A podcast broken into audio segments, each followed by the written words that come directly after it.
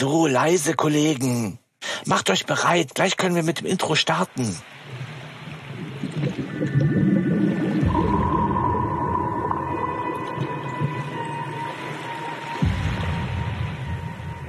Ja, Spannungsmusik läuft, mysteriöse Atmo, Wassergeräusche. Ein, ein Moment noch.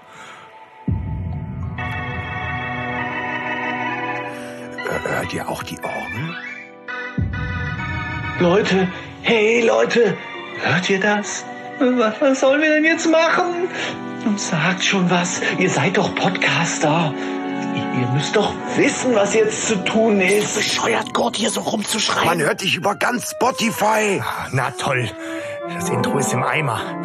Dann eben äh, Titelmelodie, bitte.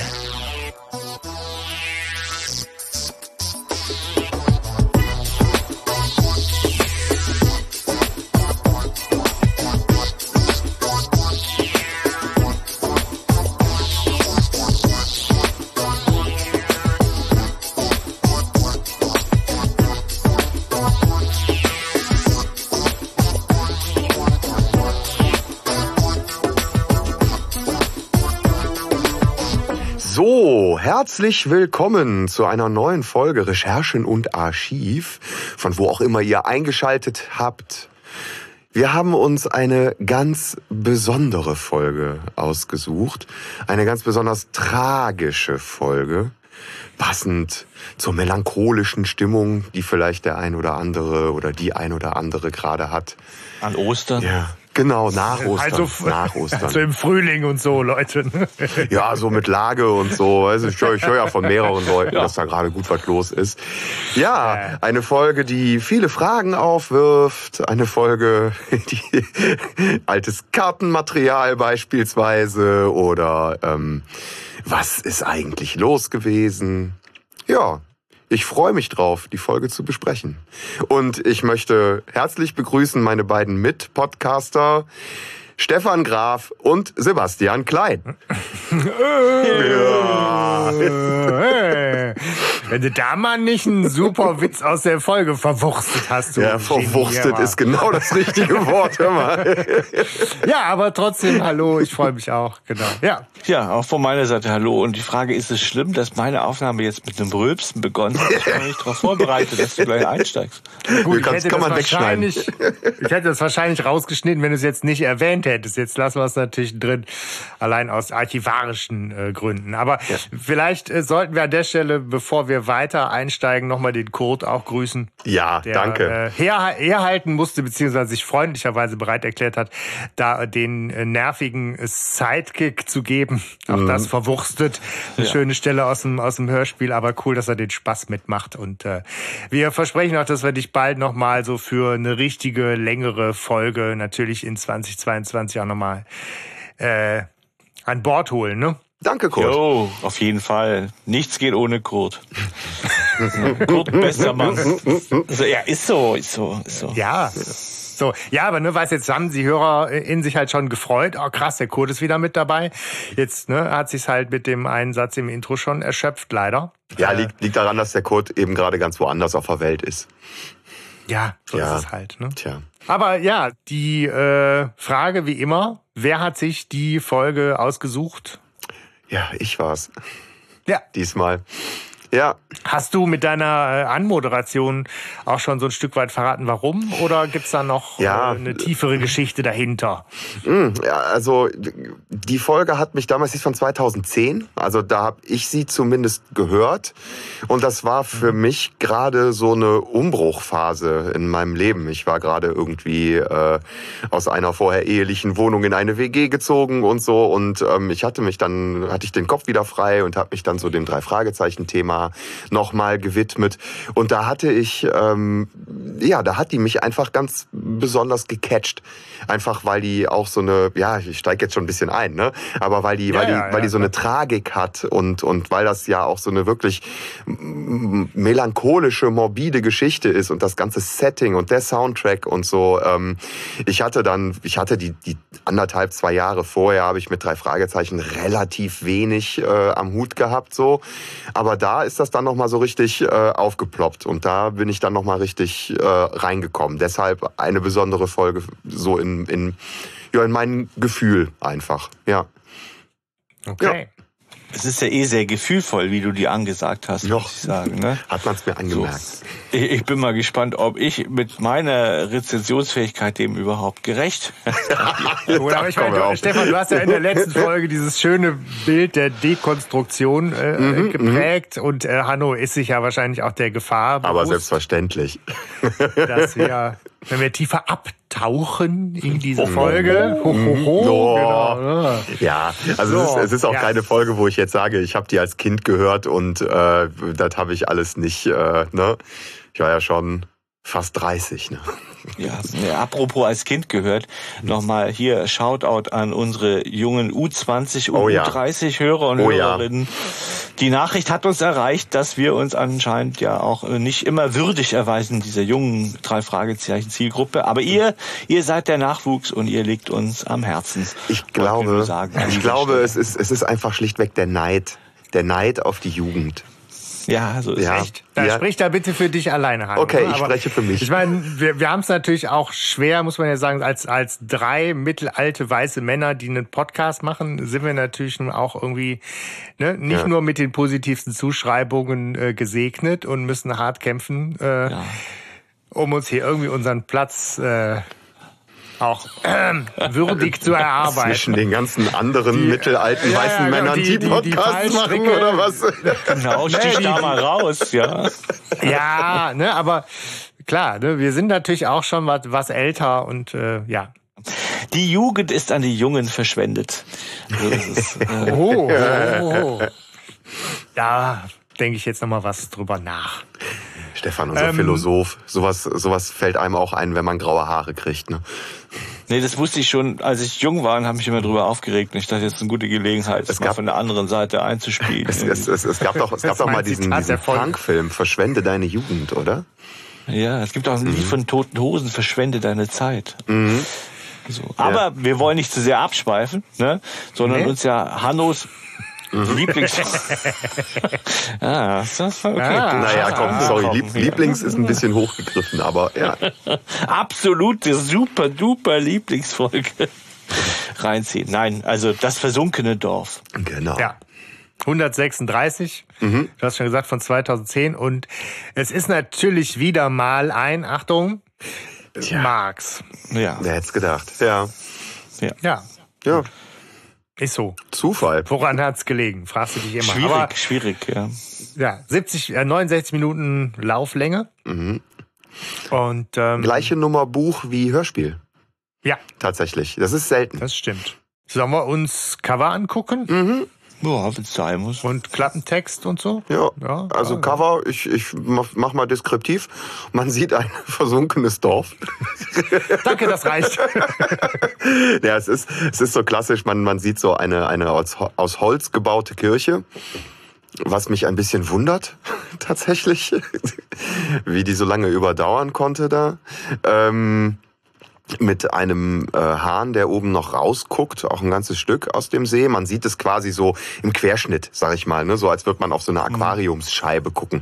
Im Hintergrund sieht man äh, ein paar Berge. Es ist äh, das Dorf ist so oben in grünlich und unten in bläulich gehalten. Ich weiß nicht, ob das jetzt den Gruselfaktor hervorheben Ich soll. Man schon. sieht noch so ein paar Fische schwimmen, aber es könnte ja auch sein, dass Wasser einfach äh, grünlich ist, ne? so von einem See.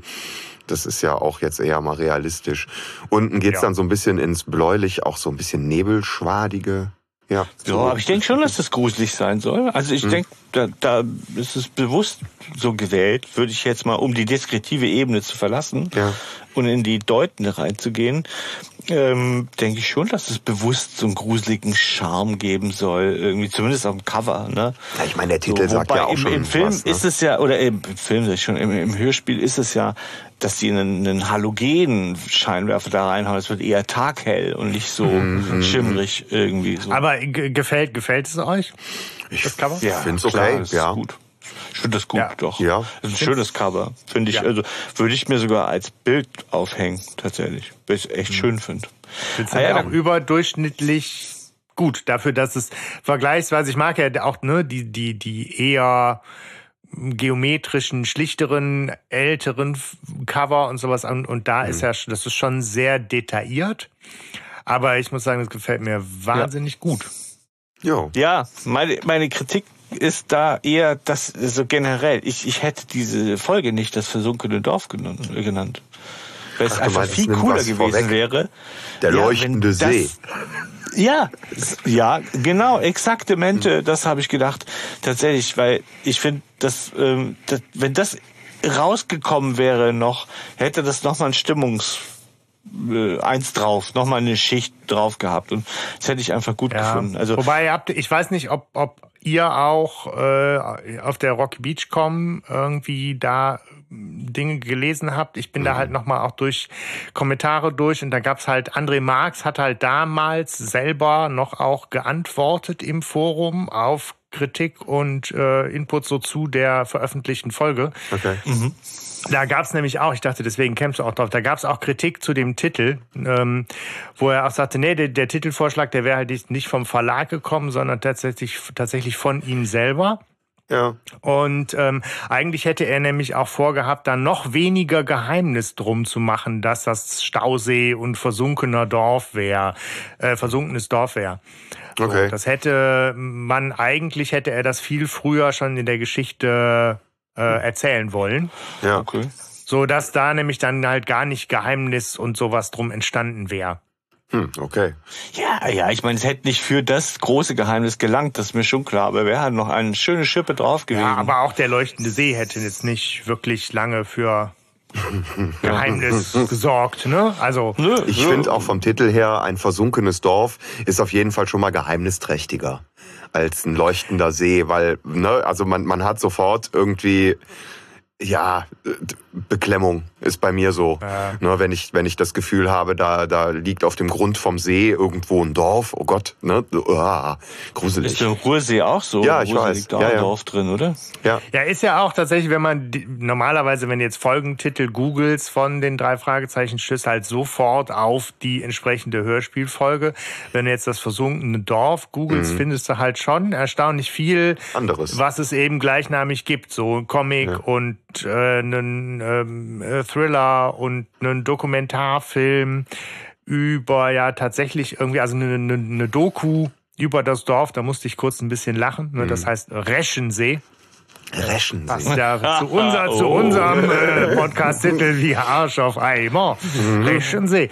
Ne? Aber so in, in, in Südtirol und so halt diese Geschichte über tatsächlich versunkene Dörfer und also es scheint ja was, was wirklich auch in der in echt wie ja. in der Literatur. Es macht ja Sinn auch. Ein Setting ist, was was es häufig gibt und wenn man wenn man einen Stausee macht, dann macht man den meistens in irgendeinem Tal und Täler sind nun mal Siedlungsfläche, wo Leute sagen, hier baue ich mein Haus an Bach. Äh, ja. Ne, so, das, das, es liegt irgendwie schon in der Natur der Sache, ganz oft, denke ich. Ja. Ja, ja. aber äh, ich komme auf jeden Fall auch auf diese, diese Kommentarspalte da von André Marx gerne an der einen oder anderen Stelle nochmal zurück, mhm. weil das war wirklich ähm, interessant, das auch zu lesen, was er da alles nochmal so erzählt hat. Ja. Gehen wir über zum Klappentext. Was haltet ihr davon? Mhm, mh. Soll ich dir ja, mal vorlesen? Ja, ja ist diesmal, diesmal finde ich recht knapp gehalten. Okay. In einem kleinen Bergdorf scheint ein Geist sein Unwesen am nahegelegenen See zu treiben. Welch dunkles Geheimnis verbirgt sich in den Tiefen des Gewässers? Vielleicht ein versunkenes Dorf, man weiß nicht. Äh, wer oder was steckt hinter der gespenstigen, äh, gespenstischen Erscheinung am Ufer? Die drei Fragezeichen gehen auf Tauchstation, um das Geheimnis zu lüften. Und dann entdecken sie das Unvorstellbare. Unvorstellbar. Ja, kleiner ging's nicht, ne? Das ist, das ja. ist einfach John Sinclair. Ja, da hat einer eine Schablone benutzt. Ja. Ja. Ja, klar. Dover ich mag den, aber der letzte, mhm. also ich finde den eigentlich schön. Ich finde den auch schön in seiner Verknappung. Aber der letzte Satz reißt es dann irgendwie ja. auch so. Ja, ist Quatsch. Nee, der ist doof. Der letzte Satz nee. muss weg. Ne? Und dann entdecken sie ein silbernes Kästchen. Oh, krass. Schatz. Oh. Ein Schatz, genau. Oh, Gold, Diamanten, so viel. Oh, ist der groß. Eine, eine unvorstellbare Tragödie oder sowas. Ja. Das wäre ja noch Aber gut. Dann kommen Ja. sie einer, einer Tragödie auf den Grund. Ja, sagen. das ist so, jetzt heben sie sich auf. Aber das Cover ist cool, Ja. deswegen ist es, also ich denke schon auch, dass ich zugegriffen hätte und gesagt hätte, yeah, will ich, will ich hören. Ne? Jo. Einfach Ja. cooles Cover. Sollen wir loslegen? Gerne. Wir befinden uns in der Zentrale. Das Telefon klingelt und ein Fanboy ist dran.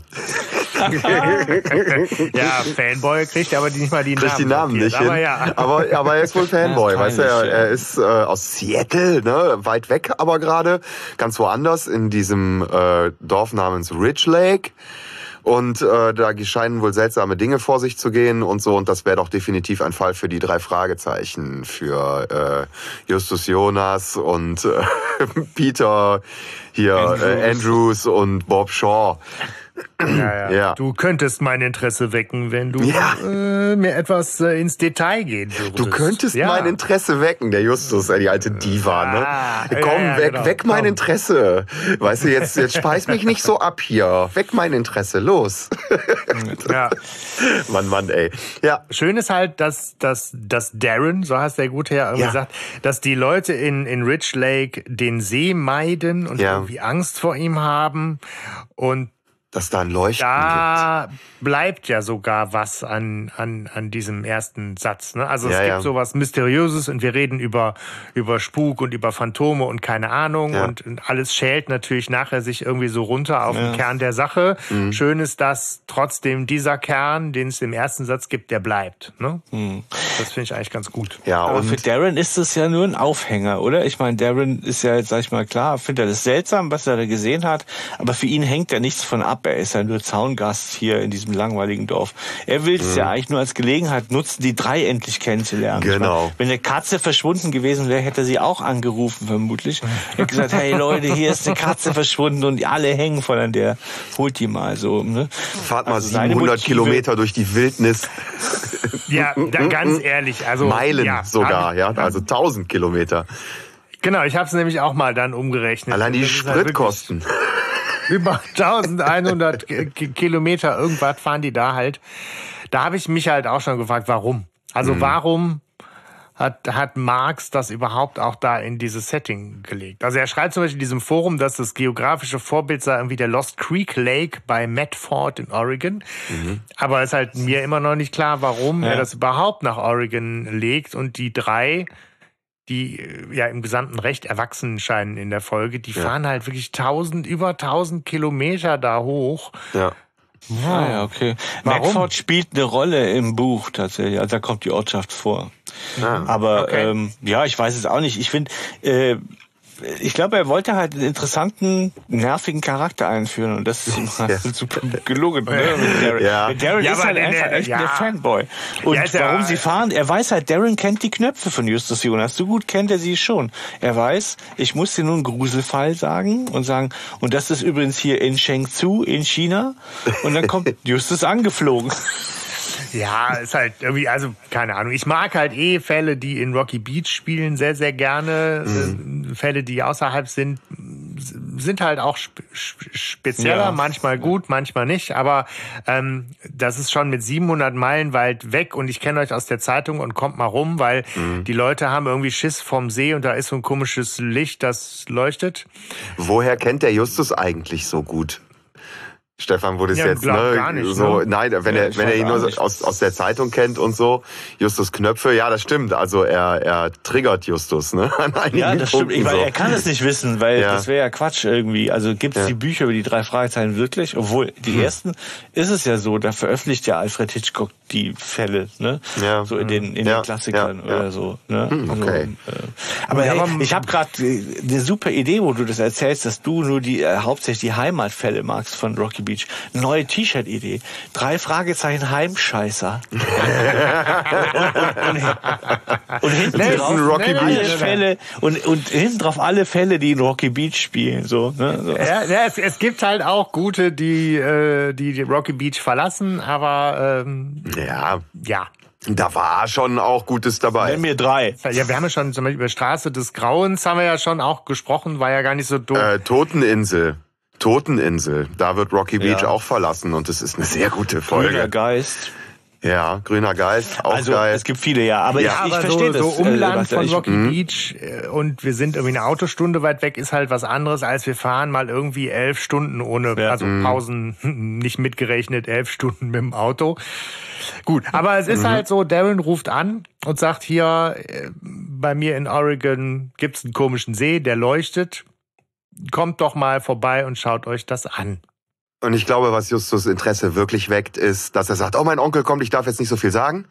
Dann auflegt und später nochmal anruft und äh, quasi so klingt, als könne er nicht frei reden und so tut, als wären sie Freunde. Und ich glaube, da ist Justus Interesse geweckt. Das ist der Punkt. Genau. Ich meine, gut, ein leuchtender See, auch nicht schlecht. Aber ähm, das, das ist das, was du meintest, Stefan, mit äh, er, er drückt die Knöpfe von Justus. Ne? Ja. Ja.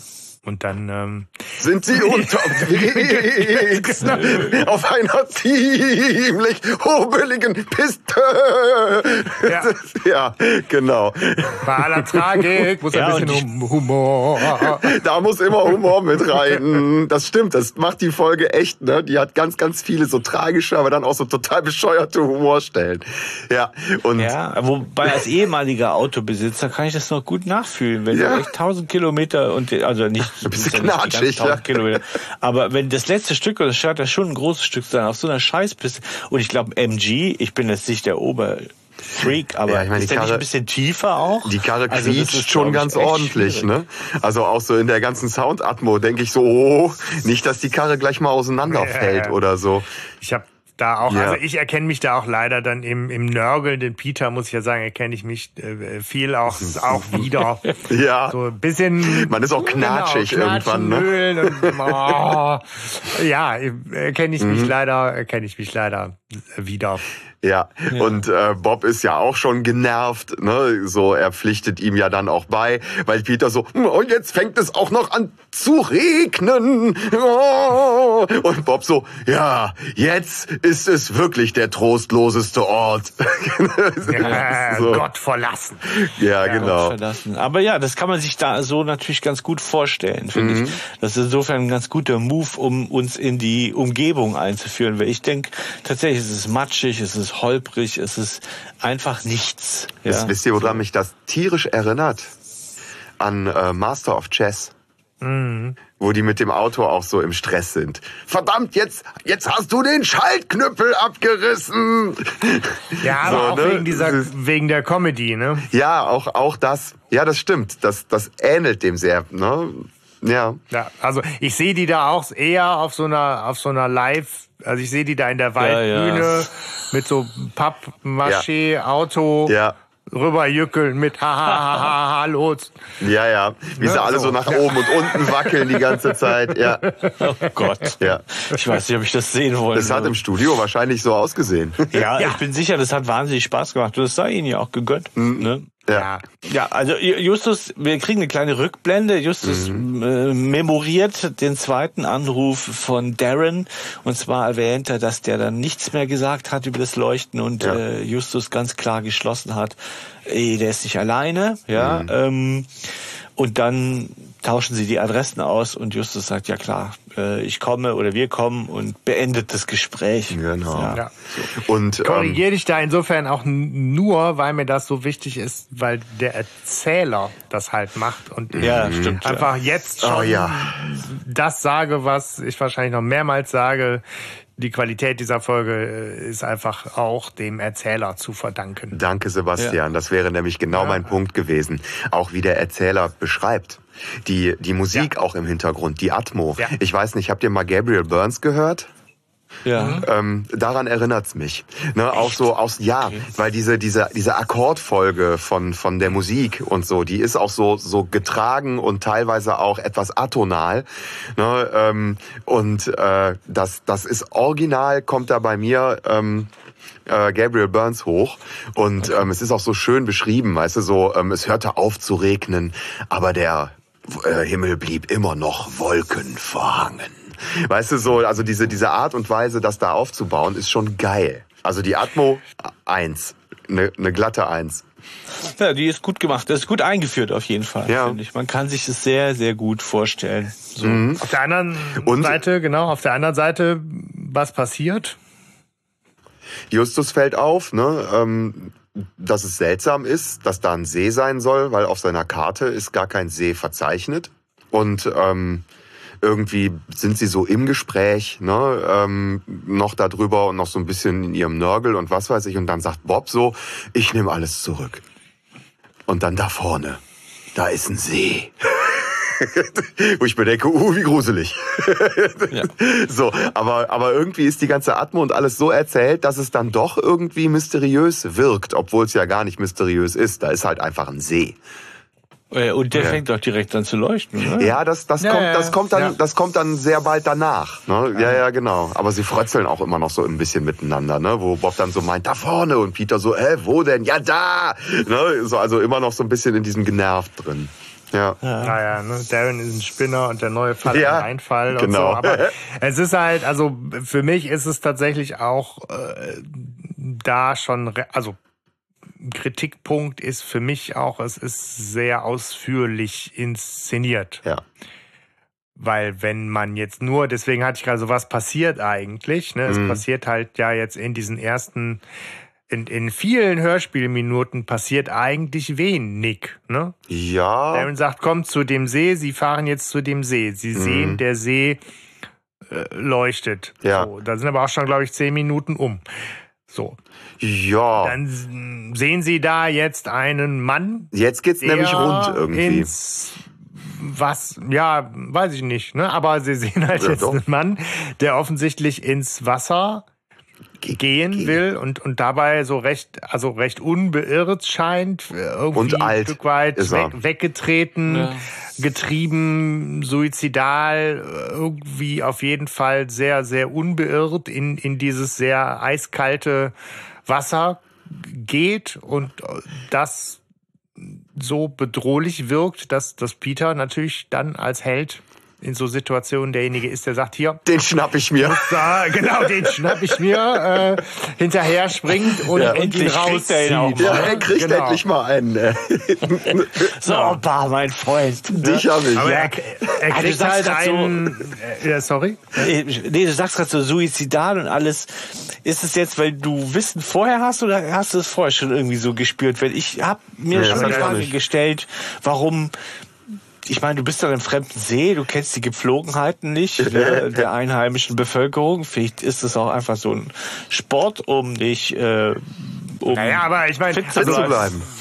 Ja. Aber warum würde Peter sonst ausflippen? Also ich meine, entweder ist da ja, jemand, ja. der geht in den See zum Baden, dann hat Peter da auch keine Schnappatmung zu bekommen und muss den auch nicht nicht äh, vom Ertrinken retten. Mhm, ja. Oder aber jemand wirkt halt irgendwie so, so weggetreten und die Situation kriegt halt was Bedrohliches.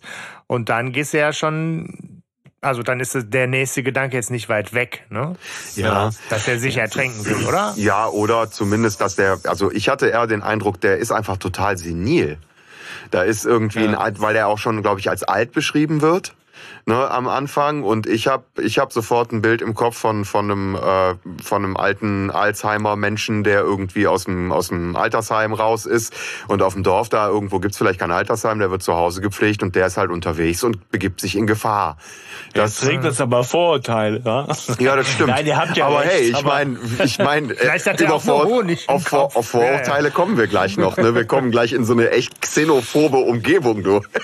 halt, ja, halt ja, also, auf ein klassisches Dorf. Ja, ihr habt ja recht, sonst würde das Ganze ja gar keinen Sinn machen. Das ist so angelegt. Nur ich habe es, wenn ich so ganz, also am, beim ersten Mal irgendwie gar nicht so richtig rausgehört oder auch rausgelesen. Aber egal. Ich, nur ich habe auch nicht verstanden, warum Peter da so abgeht. Also hm ich hätte ihn da wahrscheinlich auch reinlatschen lassen. Und dann hätte ich wahrscheinlich mal geguckt, wenn er jetzt zwei Minuten unter Wasser bleibt, hätte ich mir gedacht, oh, jetzt ist zu spät. Äh, jetzt ist zu spät.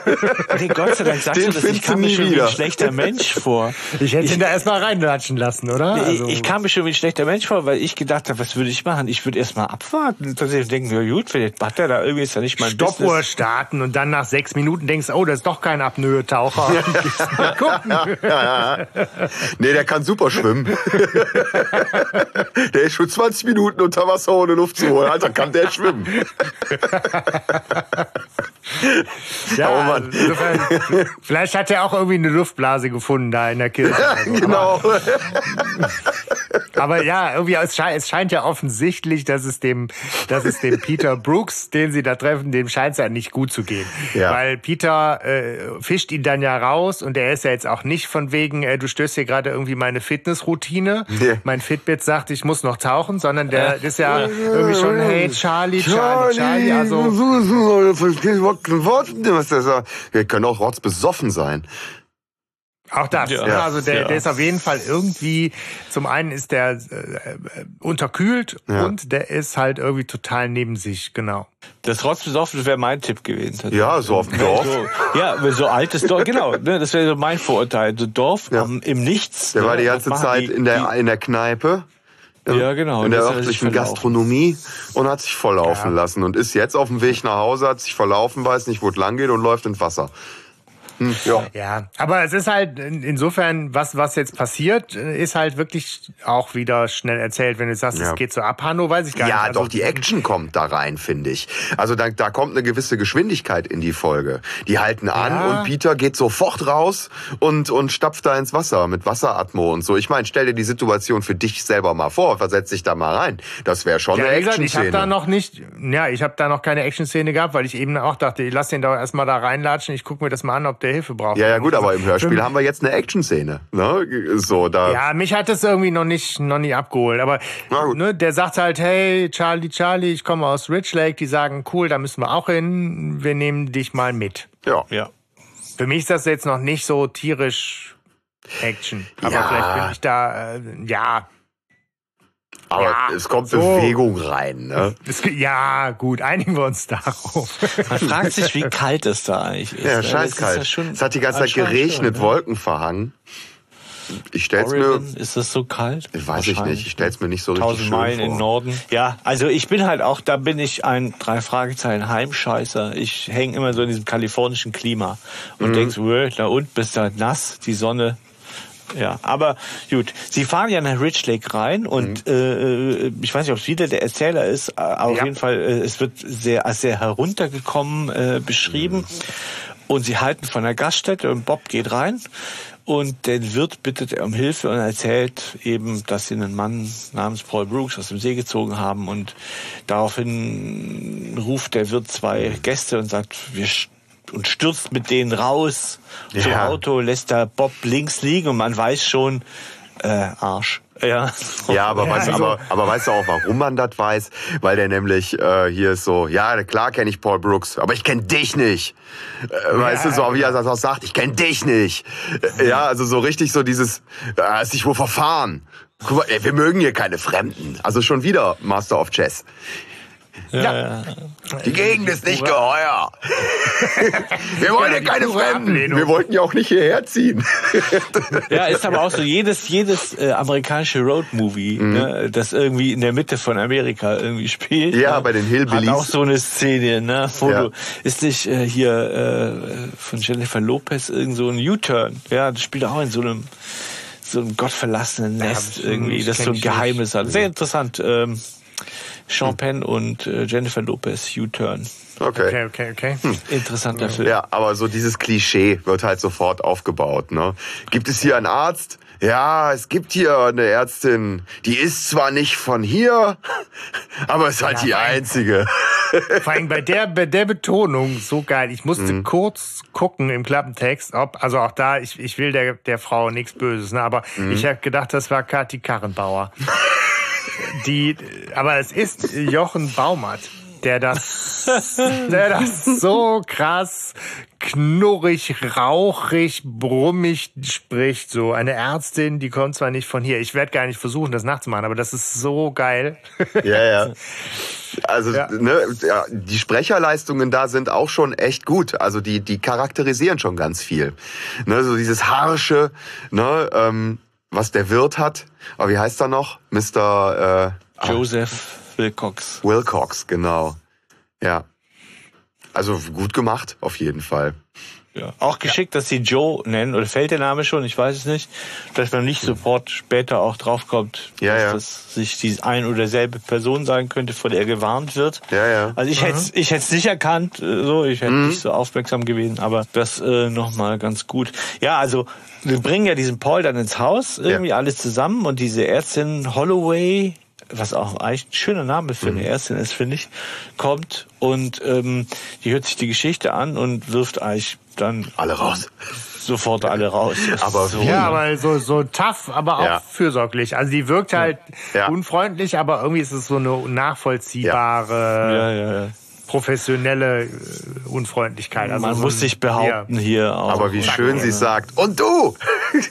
Geh sofort unter die warme Dusche! Ja, genau. Sonst holst du dir eine ordentliche Erkältung. Also das ist das Fürsorgliche da dran, ne? Ja. Ja. Ja, und jetzt machen wir äh, größere Bekanntschaft mit dem Wirt, mit äh, Ja. Joe. Joe Wilcox, der die quasi zur Rede stellt, die drei, ja, so. Und und Justus kanzelt ihn eigentlich direkt auch ab, Ja. ne, so. Ähm, und sagt ja, tut mir leid, aber unser Freund hier braucht eine Dusche, ne, so. Und äh, deswegen gehen wir. Und der will sie dann irgendwie nicht gehen lassen, schreit ihn hinterher und dann sagt der Justus irgendwie, glaube ich, was sagt der? Er sagt ja, Sie sollten äh, Ihre Gastronomie nicht so lange unbeaufsichtigt lassen. Ja, ja, genau. er teilt ihm auch noch Ratschläge, Ihr wie er sein Geschäft zu Etablissement. führen hat. Ja, Stimmt. Machen Sie Ihren Job richtig. Und Ja. ich meine, Bob ist dann ja auch Geil. er, er, erfrischend äh, direkt. Ne? Das Mhm. ist auch schön. So ein Kotzbrocken. Ja, aber Ja. Wie, wie auch. Ihr führt doch was im Schilde. Ja, ich meine, er hat ja auch recht. Ja, ja, Ja. ja, ist die Frage. Ahnt er schon oder hat er dieses Geheimnis auch auf dem Schirm? Und will Ich glaube, der ist einfach nur tierisch verbittert und xenophob. Der ist ein, einfach nur ein Arsch, ne? Ja. Also glaube ich. Ja, auch. vor allem, ich meine, die ganze, die ganze Stimmung in dem, in dem Dorf scheint ja einfach auch drauf Ja. ausgelegt, dass halt keine, also Fremden, Fremde bringen Unruhe und Veränderung und Fragen, Fragen, und Konfrontation Neugierde. mit, wer, wo sind sie hier, wer sind sie, was ist das hier für eine Ortschaft? Und das kriegst du halt super geil tatsächlich transportiert, dass das alles stört. Das und hat all so- diese Störfaktoren äh, abgekanzelt werden sollen. Ne? Kennt ihr Inspektor Barnaby? Ja, klar. Ah. So, so ein bisschen wirkt das auch auf mich. Das spielt ja auch Also auf was Englisches. Ja, ja, das, das, das ja, aber ich meine so vom, vom Dorfcharakter her. Ne, das, da spielen ja auch viele Geschichten irgendwie so in irgendwelchen äh, kruden Gemeinschaften einfach, ne? In so Kleingruppen, Ja. sag ich mal, die sich so als Dorfgemeinschaft irgendwie schon, schon versozialisiert haben, dass es schon fast familiäre Züge kriegt. Ja. Aber genau das ist das, wo ich, also all diese Szenen bis jetzt sind irgendwie für mich so okay, Mhm. aber dass das meiste an, an Strecke und das meiste an Atmosphäre macht halt der Erzähler. Ja. Ähm, das ist halt einfach cool. Das nämlich jetzt auch genau diese Szene, sie, sie laufen jetzt durchs Dorf und sie, ne, irgendwie keiner ist da, aber sie fühlen sich beobachtet. Alles wirkt so menschenleer und bedrückend. Ja. Und der Erzähler nimmt, nimmt uns da so, so mit und, und bebildert das für uns. Das ist geil gemacht. Ja. Ja, das Ja. stimmt. Ich finde auch, dass ich äh, empfinde, dass bisher kein Tempo aufgekommen ist und ich glaube deswegen war mir die Folge auch nicht sehr bekannt, weil Mhm. ich glaube, dass die mich nicht, die hat nicht am Anfang diesen Catcher gehabt irgendwie so, ne? Vielleicht mit Darren als interessanten Charakter oder so am Anfang, aber Ja, ich meine, es da ist läuft halt nicht nach einer Ballonfahrt direkt irgendwie ein. Ich durch die wusste es, dass Gegend. das ne? kommt. Es ist, Aber halt, klar. es ist halt kein Trash. Ach so, aber hey, das funktioniert, mein Freund. ja klar. Hey. Ich will's ja, ich will's ja noch mal sagen. ja gut. Ja, aber, aber Thomas, Thomas Fritsch als, als Erzähler ist da einfach Ja. Wahnsinnig gut. Und äh, er sagt uns eben, dass die drei sich auf den Weg machen äh, ähm, Richtung Rathaus. Ähm, weil halt Darren wohl auch angegeben habe, dass er im Rathaus wohne. Jo, Und da werden sie dann auch von Darren begrüßt genau. der sich erstmal auch wundert, zu Recht, ne, warum Peter so, so nass ist. Und dann sagen sie erstmal, ja, hier, lass den mal duschen. Wir erklären das gleich alles in Ruhe. Ja, Ja. Ja, Dann kommt noch ein bisschen äh, Geplänkel, kennenlernen ja. und nochmal so ein bisschen, ne, so viel zum Thema kommt jetzt Tempo auf. Es ist nochmal so ein bisschen Ge- Geplänkel. Die Figuren kriegen schon viel Zeit auch, ne? Ja. Könnte man ja als bewussten Move auch sehen. Ne? Mhm. In The Rich Lake gehen die Uhren anders und so. Ne? Ja, es entschleunigt alles so ein bisschen in der Folge und, und, und lässt einem so Zeit für die Atmo, Ja, die da so herrscht. Man kriegt so Bilder im Kopf. ist eigentlich genial. Ja, das geht, das geht, also mir, mir geht das so. Ich krieg, ich krieg da Bilder im Kopf. Ich kann mir dieses Rathaus ganz gut vorstellen und so, einfach weil ich auch Zeit kriege während dieser Szenen und so. Ja. Also Darren sagt auf jeden Fall, dass der Mann, den sie da, ne, Paul Brooks, den sie aus dem Wasser gerettet haben, also Peter gerettet hat, das sei sein Großonkel. ja. Nein, Nein? der Großonkel ist äh, Cedric, also der, der jetzt kommt. Paul Brooks ist der Freund von seinem Großonkel. Ah, ja, natürlich. Äh, äh, pardon, ja, richtig. Ja, Ja, das genau, stimmt. weil das wäre irgendwie schräg gewesen. Aber äh, genau, und tatsächlich kommt ja auch äh, der, ähm, der Großonkel, was ja auch krass ist, Großonkel, Alter, wer kennt seinen Großonkel? Also ich kannte meine Großtante, äh, das ist ja die Schwester dann der Oma, ne? Oder der, oder der Bruder des Opas, ja? Ja. So, ist ja der Großonkel. Naja, auf jeden Fall ist der halt echt äh, ja, das ist sein Großonkel, der muss halt echt alt sein und ähm, jedenfalls kommt kommt er um die Ecke. Also wie, wie, wie alt ist Darren? Tja, das ist eine sehr gute Frage. Schwierige Frage, weil ich meine, wie alt sind die drei Fragezeichen in dieser Folge, in diesem Setting? 17, sag ich. Ja, so mindestens gefühlt. 16, ja. Ja, Ich denke, Darren ist für mich, eigentlich ist das so gleichaltrig. ja. Ja, Fühlt es sich 15, an. Ja, und wenn der einen Großonkel hat, ja, der könnte alt sein. Ja. Ja. Naja, auf jeden Fall kommt er und äh, der checkt auch ziemlich schnell, als er auch dann, also als Peter dann zu ihm stößt, als er aus der Dusche kommt, dass es die drei sind, die Paul aus dem Wasser gezogen haben. Das hat er natürlich schon mitgekriegt. Äh, Wenn das in Rich Lake nicht sofort viral geht, ja, Äh, diese Message, dann, dann hat dieses ganze Dorf wirklich nichts mehr irgendwie. Und Er kommt ja auch schon Ähm. mit, mit dem Satz auf den Lippen rein. Ne? Ja, du ja, glaubst nicht, genau, was passiert ist, wenn wir hier aus dem Wasser. Ne? So, ja. Ja, das muss schon irre sein. Ne? Ich meine, kennt ihr das, wenn äh, früher in eurem Freundeskreis lange nichts los war und dann war irgendeine Nee. Kleinigkeit und man hat das voll hochgepusht, voll hochgebauscht irgendwie so. Ähnlich ist es doch wahrscheinlich hier. Wahrscheinlich alle reden nur tagelang darüber, ne? Über so, weil es halt nichts anderes gibt. Mhm. Ja, ich meine, ich bin ja, ich bin ja selber, äh, ich bin ja selber auf dem Dorf groß geworden und ich wohne ja wieder auch auf dem Dorf, also obendrauf auf dem Dorf. ähm, äh, so und ähm, ich kann das schon alles sehr gut nachvollziehen. das ist mir nicht unbekannt durchaus. Also diese Stereotype gibt's ja, Ja. auch. Ja, denke ich auch. Ja, also, aber der Großonkel ist im Gegensatz zum, zum Wirt, macht er eigentlich einen freundlichen Eindruck. Er bedankt sich ja auch bei den dreien. Ja, Ja, dafür. der ist total freundlich. Entschuldigt sich sogleich für das Verhalten des Wirts. Ich weiß nicht, sagt er das, was alle Leute dann immer sagen? Er ist ein bisschen ruppig, aber eigentlich ein guter Kerl. Äh, Ja. Das ist so eine Bullshit-Aussage, finde ich. Die sagen alle Menschen über Menschen, die sie aus irgendwelchem Grund mögen, von denen sie aber wissen, dass sie echt gnadenlose Arschlöcher sind. Sagen sie immer sowas irgendwie, finde ich. Ja. Ja, Äh, ich glaube, weil man ja immer auch noch irgendwas Liebenswertes an einem Menschen finden kann, wenn man nur lang genug ja, sucht. Genau, sagen, wenn man lang genug mit ihm in einer Zwangsgemeinschaft lebt. Ja, also im Dorf, genau. äh, Ja, natürlich. Wenn man auf die Leute angewiesen ist, die nun mal da Ja, sind. Ja, ist so. ist Stimmt, ja. ja. Ja, aber auch in dieser, genau, es ist halt so ein, ein großes Hallo.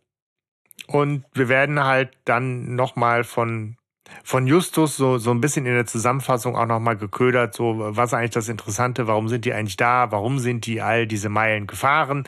Weil Justus halt nochmal so sagt, ne, geheimnisvolles Licht, seltsames Dorf, lebensmüder alter Mann. Ja. Das klingt alles ganz nach unserem Geschmack. Genau, also der schnürt nochmal so dieses Paket äh, wo man sagt, okay, dann geht's jetzt los, ne? Der Vorhang geht nochmal eben zu. Ne? Ende erster Akt. Der Vorhang geht wieder auf. Ja. Ja. Und ich finde, jetzt wird's ein bisschen interessanter langsam, denn wir. Echt? Ich finde es bis äh, dahin schon mega interessant. Einfach weil dieses Bild so geil ist. Entschuldigung, okay, ich höre auf. Nee, aber ich, glaube, also ich, bin da, ich bin da eher bei Stefan, muss ich sagen. Aber äh, Ja, ja, kann sein. Ja. Bist ja ein Stadtkind. Am, am nächsten Tag wollen sie nach Mr. Brooks sehen und, und, und nebenbei interviewen sie Darren ein bisschen, also auf dem Weg dahin. Und ähm, wir erfahren, dass sein Großonkel der Bürgermeister ist und dass nur noch alte Leute in Rich Lake wohnen und dass das Dorf ausstirbt. es ist sogar so, sagt er, dass manchmal wäre es nachts gruselig, da rauszugehen, weil alles da ganz ausgestorben da liegt irgendwie. Und das hat mich zum Beispiel, das erinnert mich äh, an die Sache, die wir hier mit mit mit äh, dem Bergbau haben, ja, so mhm. mit RWE und all dem, ja. mit diesen Geisterdörfern, die wir da auch haben. Ich weiß nicht, lange Zeit und so. Borschemich, ja. das alte ja, ja. Pfadfinderhaus. Genau, da war ich, da war ich häufiger. Das ja, ich auch, auch noch, als da ja. kaum noch jemand lebte. Und es war exakt ja. diese Stimmung. Es gab eine echt beschissene Mal. Kneipe und sonst war da niemand mehr. Also es waren da vier, fünf Gesellen. Du kommst rein, fahles Licht, das dich blendet und alle missmutig mit Bierflaschen und ja. Ey, das war so gruselig und es war ja. original. Okay. Ja. Diese, ja, diese Stimmung da irgendwie so. Und wenn du in den Dörfern, in denen die schon abgerissen warst, wenn du dich dazu viel rum, äh, die schon ganz verlassen waren, die viel rumgetrieben hast, dann kam so ein RWE-Sheriff und hat dich vertrieben. Ja. Mhm. Ja, wir sind, wir sind da auch schon mal runter. Äh, früher mit den Pfadfindern haben wir da auch äh, so, so Lager gemacht und sowas. Witzig. Ja. Eine frisch umzäunte Geisterstadt. Mensch. Phantomsee. ja, und das ist auch ich hatte da auch so die Frau Spiers, kennst du vielleicht auch noch, das war die Haushälterin in Borschemich, das mhm. war so eine Art Cassandra. Die ja, hing total in der Kirche. Stimmt, ja. stimmt. Die hing total an dieser Kirche und diese Kirche ja. wurde ja abgerissen und alles und die ist echt, ja. die war so fertig. Ich habe gedacht, die überlebt es nicht, wenn die den Ort abreißen und neu aufbauen. Die haben ja auch neu aufgebaut, neu Borschemich gibt's ja auch. Und die hat immer in Tränen, wenn sie mir da erzählt hat, ja. wie es ihr geht, war die immer vollkommen fertig einfach nur. Ne? Ja, Genau. Ja. Die Alten beißen nach und nach ins Gras, sagt Darren. und die Jungen ziehen weg. Aber Hanno, jetzt kommt auch das kennt man. die Szene, die, äh, die insofern auch jetzt wirklich interessant ist und atmosphärisch toll ist und äh, wo halt Dr. Holloway ein bisschen Raum kriegt, so ihre Sicht mhm. der Dinge zu, zu äh, schildern. Ne? Das ist wirklich, äh, da denke ich nochmal, ja, jetzt wird's, jetzt wird's interessant. Und auch ihre Deutung ja. des, des, ja. des Phantoms, ich glaube, das Kapitel ist ja auch irgendwie überschrieben mit äh, das Phantom von Rich Lake. Ja. Das passt irgendwie wunderschön zusammen. Ja. Wäre ein Spitzentitel gewesen übrigens. Ja, stimmt. Ja. Das wär Dann wäre es ja fast gewesen. schon wieder der Phantomsee. Das wäre aber tatsächlich ein schönerer Titel gewesen, stimmt. Ja. Ja, also erstmal Miss, die Dr. Holloway ist ja auch nochmal echt ein spezial gelagerter Charakter, mhm. weil sie ist ja in diesem Dorf äh, und ist zugezogen vor zehn Jahren, sagt er, glaube ich, also im Buch sagt sie zumindest, sie fasst selber nicht wirklich Fuß hier, ja, aber sie ist ja einigermaßen gelitten und ich meine, sie sie sagt ja von sich, dass sie glaubt, dies, sie bleibt hier hängen und trägt nach und nach die Leute dann zu Grabe alle irgendwie. Ist ja auch so ein tragisches Schicksal irgendwie. Ich meine, ja. sie ist die weit die jüngste von denen allen mhm. und sagt, ich werde die letzte sein hier. Er ist ja auch eine Spitzenaussicht, also für so einen ja. persönlichen Lebensentwurf irgendwie. Ja, gut, ich meine, die, die tragische Situation von Ärzten in ländlichen Gegenden, ja, kann man auch, äh, ja, auch, klar, auch wieder geiles machen, Klischee. Ja. Leider nicht. Ist die Nacht. Leider nicht. Tragödie oder Komödie? Bei ihm geblieben. Also die ist die Nacht da geblieben. Also verstehst du, die hat ja auch nochmal, die negiert ja sämtliche eigenen Lebensimpulse, wie ja. das neue Theater in Rich Lake ausprobieren oder so. ja, ja, aber genau, muss man vielleicht auch nochmal sagen, ne, der, der Peter Brooks, äh, ne, der, der hat halt schon im hohen Alter Fieber und so. Das heißt, die hat halt schon die ganze Nacht quasi, stelle ich ja, mir vor, so ne, ihrem, ihrem medizinischen, äh, wie sagt man?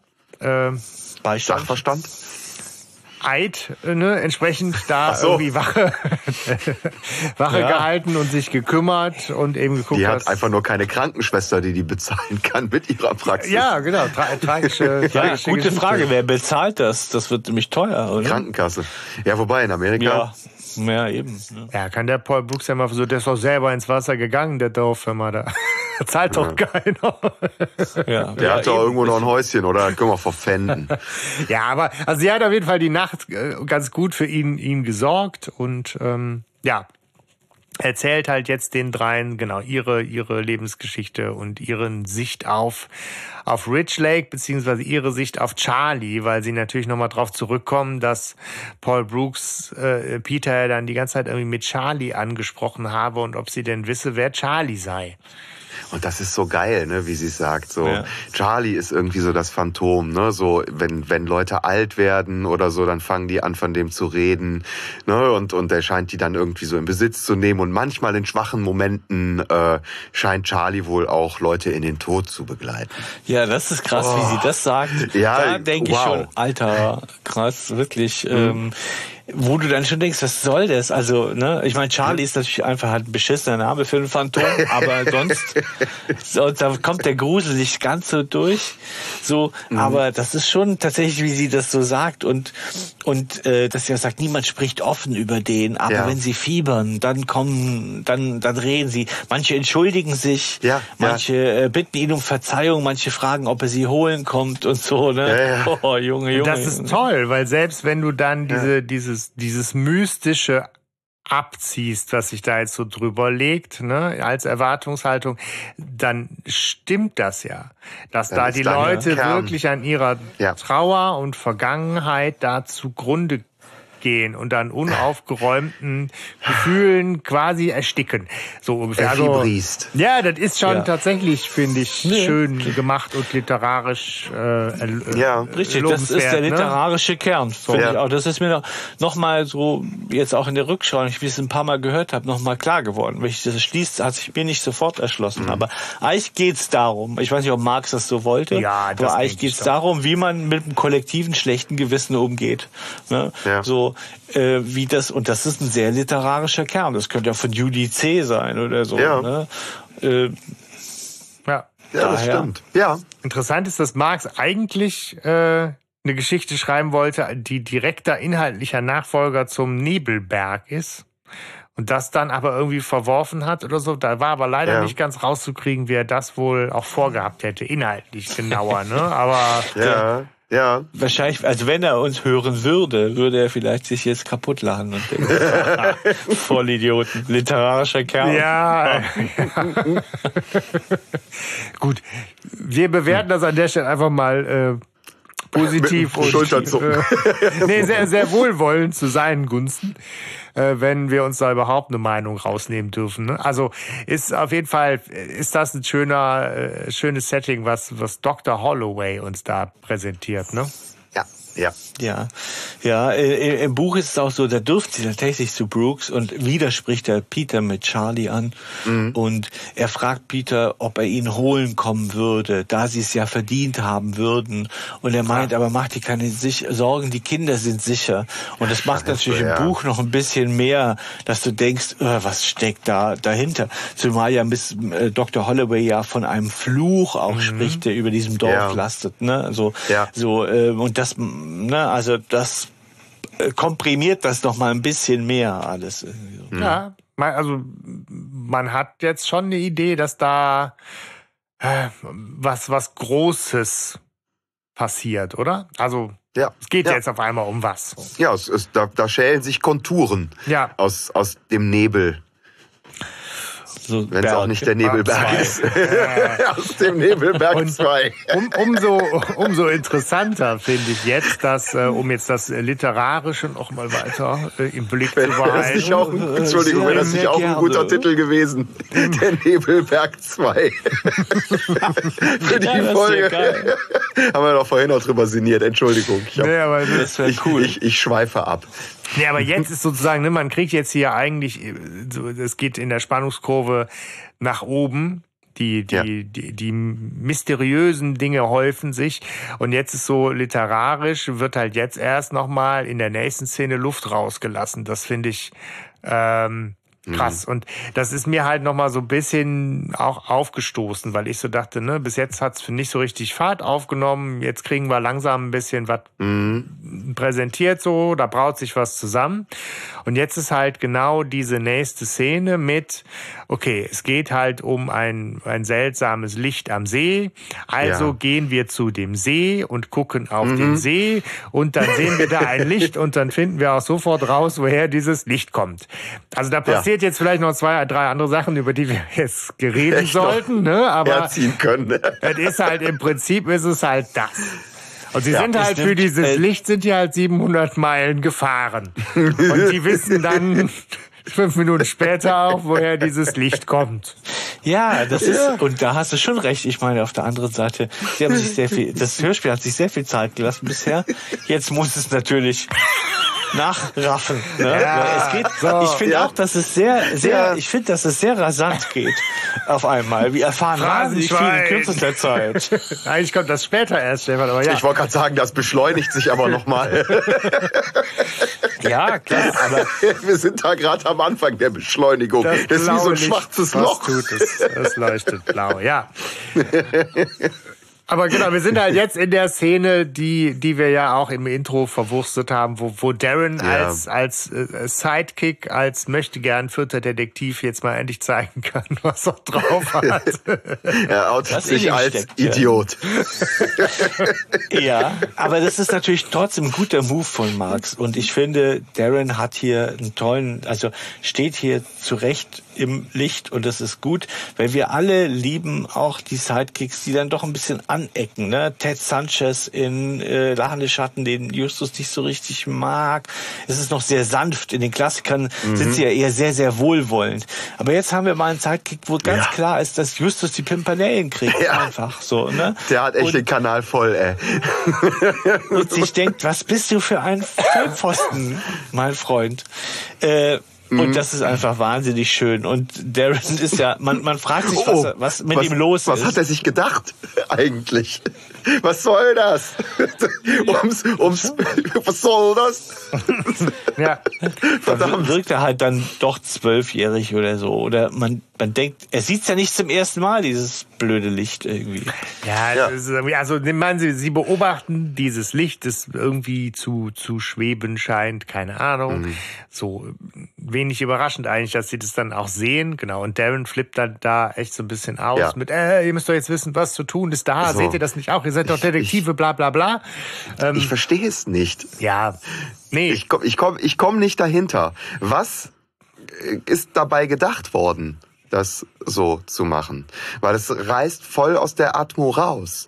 Weißt du, so diese Komik am Anfang, die war noch irgendwie, ne, die, die hat einen noch so mitgenommen und so, so reingetragen da. Aber da irgendwie so, so, so einen komödiantischen Aspekt, ich weiß nicht, ob er so gedacht war, aber was, was, was soll das? Also, das ist eine gute Frage, was das dramaturgisch mhm. soll, ne? Also, ja, wo also, da der, welchen, also der Kniff liegt, ja, das ist wirklich Überleg halt gerade, welchen Nutzen soll das haben? Ich, ich verstehe verstehe ihn nicht.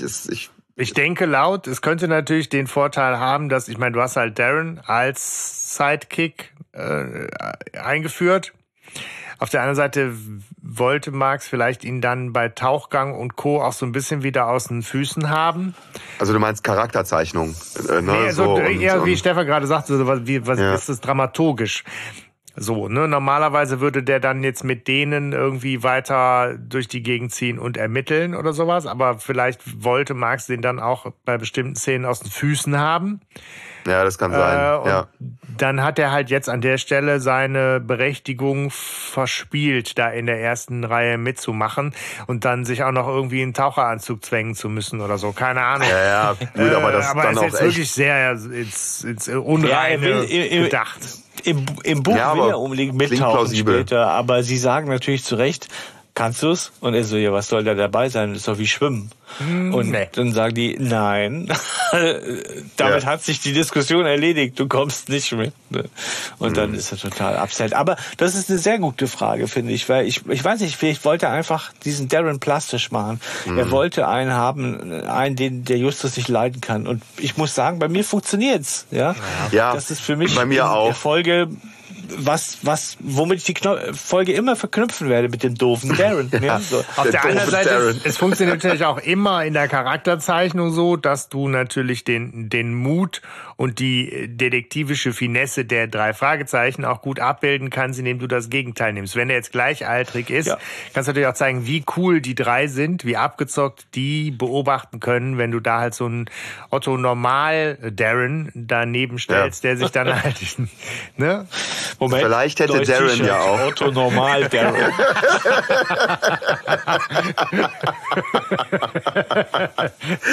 Ey, Stefan, ich gebe dir mal eine, eine. Telefonnummer. Bist du bescheuert, du Otto Normal Darren? Ist besser als Horst. Ja, aber also sie sehen halt, sie sehen dann halt zwei Gestalten.